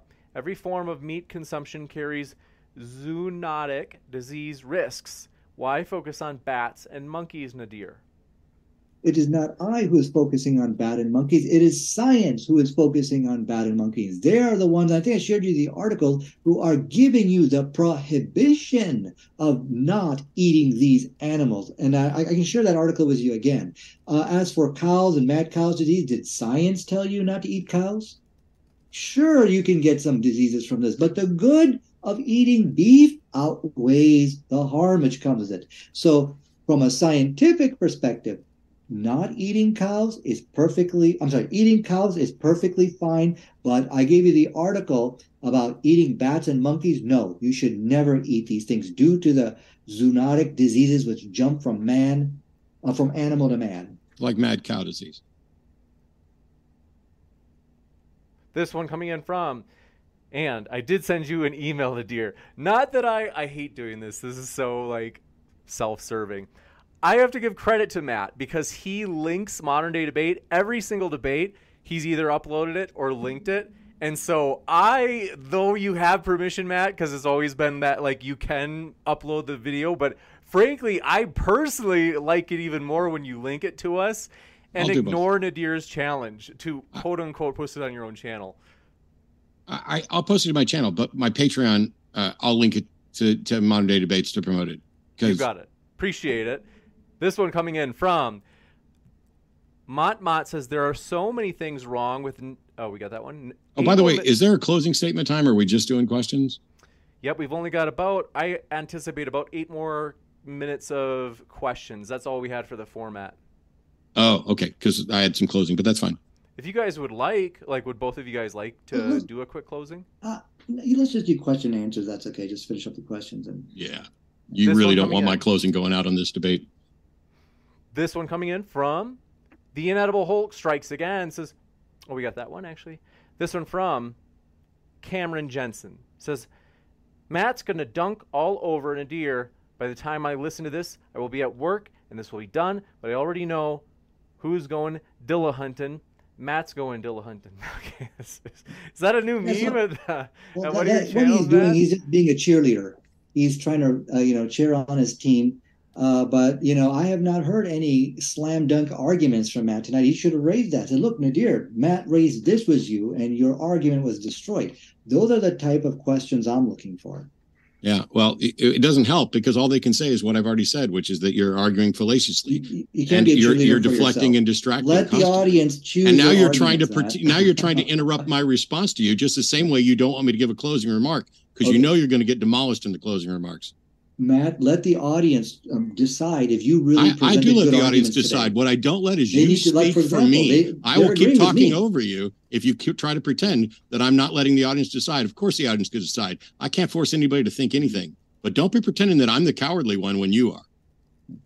Uh, you know, if you look at what the audience are questions they're asking, they're asking about how are we going to answer the supernatural uh, attribute of the Quran, and we had many questions like that. So these are people who are actually, you're, I, I would assume they're your atheist people. They're actually agreeing with the conclusion of the Islamic evidence here. Wow. So uh, that, and I pointed out, I was really happy to hear that. Oh, thank you. And and we're now the discussion is now headed in the right direction. Is how do we explain present good reason uh, explanations for the scientific miracle of the Quran. And we heard about magic, we heard about other things, and so and so um, that's really it's it's a questioner. Let the audience decide who is raising the good arguments here.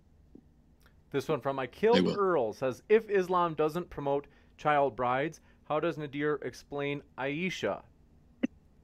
Mm-hmm. So let us first see what Islam says in in relates to this to this topic. Okay, um, let me pull up my notes over here on child brides. Here, just one second. They're not asking about what it says about child brides. They asked about Aisha. Yeah, you deflected last time this question came up too. Last mm-hmm. time this question came up, you said, "Ah, Islam doesn't say anything uh, to support child marriage." Congratulations, that's not relevant. It's a the point here. The question is, is, is it seems like it's a do as I say, not as I do. You dodged it last time. Let's see if you dodge it this time. Sure. So let's see what Islam actually teaches in regards to who you should marry. It is true. Uh, the Aisha at the time of marriage was nine years old to the Prophet Muhammad. Okay, now back then child brides, this was something which was common. So this is not something which is just unique to Islam. However, what does Islam actually teach about, uh, you know, about, you know, marrying and finding your spouse? Does it say, okay, well, you know, you you can just uh, this is something which is recommended for everybody? No. Listen to this hadith over here. It says, um, number one, it says over here, a virgin should not be given in marriage until her permission is sought. Now, I got kids you know, I've got a 12 year old, a nine year old. None of them are looking to get married. Okay, so this is going to prevent child marriage if you follow this. Now, of course, you can try to coerce the kid and say, they're going to marry him, and like these stories which we read, but that's not from Islam. Now, this is another uh, hadith over here. Who should you marry? Are you suggesting that Aisha consented and that makes it fine? She consented to this marriage, yes. And that and, and that makes me, it that makes it fine. Is that what you're saying? That it's fine if a nine year old consents to Matthew, marriage? Let me just let me finish my position over here because what does Islam? Your position is us? a deflection. I asked you a question. Okay. Yes, I would say that is fine because and I'll explain that. But let me just cool. finish. I'm going to go to the bathroom while you tell everybody how you're okay. supporting no, no, no. child marriage. I'll be right no, back. Hold on. No, no, no. I'm not doing that. Matthew, please allow me to finish my point here. Okay. What does Islam teach for us? Okay, should I go out and, and, and engage in child marriage? As I saw, as I showed you from the following hadith, no. And let me show you another one over here. But Listen, just to be sure, I mean, just to, so we don't, I, I, hate doing this, yeah. but just to be sure we get to the core of their question about yeah. Aisha. Yeah. Yeah, but that, but child marriage, the point which I'm making from the following hadith, I'm going to go very quickly over here. Do not marry women for their beauty, for it may lead to their doom. Who do you, should you marry? You should marry the women for their deen, for their religion. So if you apply this test, this is never going to apply to a 12 year old. This is never going to apply to a nine year old. If you apply it, the people who impress you regarding their character and their religion are going to be adults. So for us, we we have if you follow what Islam teaches, you're not going to wind up with a child bride. This one coming in from, but okay, but I think they're saying that to. I think the point of their question though was getting at like granting that Islam teaches you not to have a child bride, like what's the story with Aisha? I think that's what they're saying. Okay. Yeah, that is true. There is there there is a uh, you know uh, Aisha at the time of her marriage was nine years old. This is something which we believe Allah commanded Muhammad, whether he wanted to do it or not. This is what Allah commanded him, and Allah commanded with uh, Aisha to do this as well. And you Allah's a monster. Hold, hold, on one second. Let me. Let I'm me not going to hold on. So, Allah's so a monster. Me, oh, you can talk. You, I'll let you talk. No problem. Uh, you know, and so the point which I want to make is so this is something they are being obedient to Allah to follow His commands. Now, how is this good? Look, Aisha, we find out now there's good reason behind that. Aisha was a gospel writer.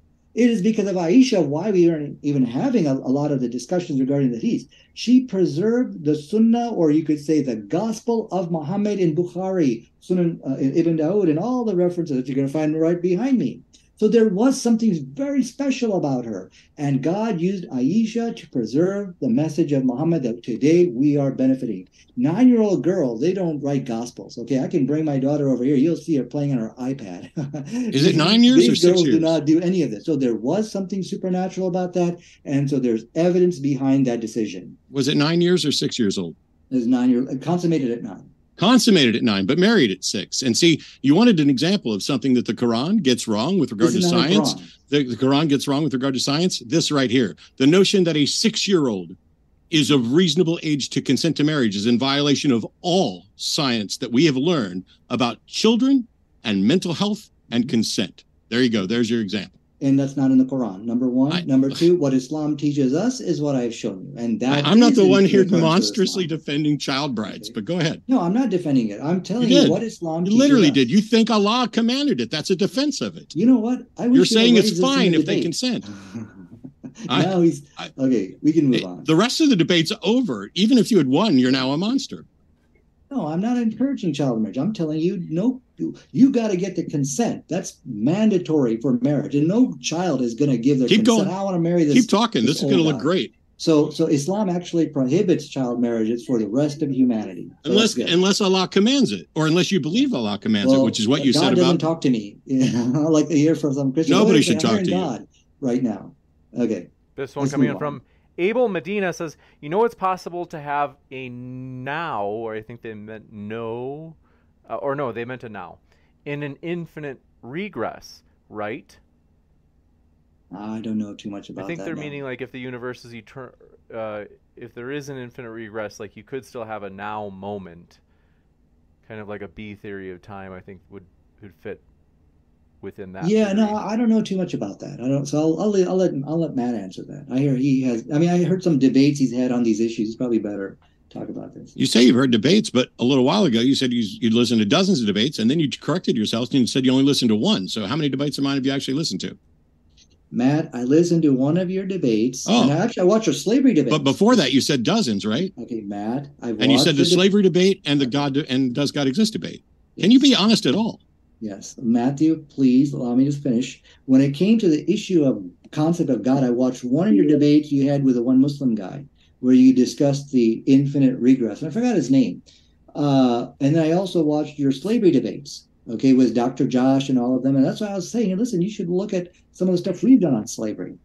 So those are debates I've watched with you. I'm, I'm, I'm one of your admirers. Well, stop. It's not doing you any good. Eric Salas says, "How does scientifically correct statements make the Quran true?"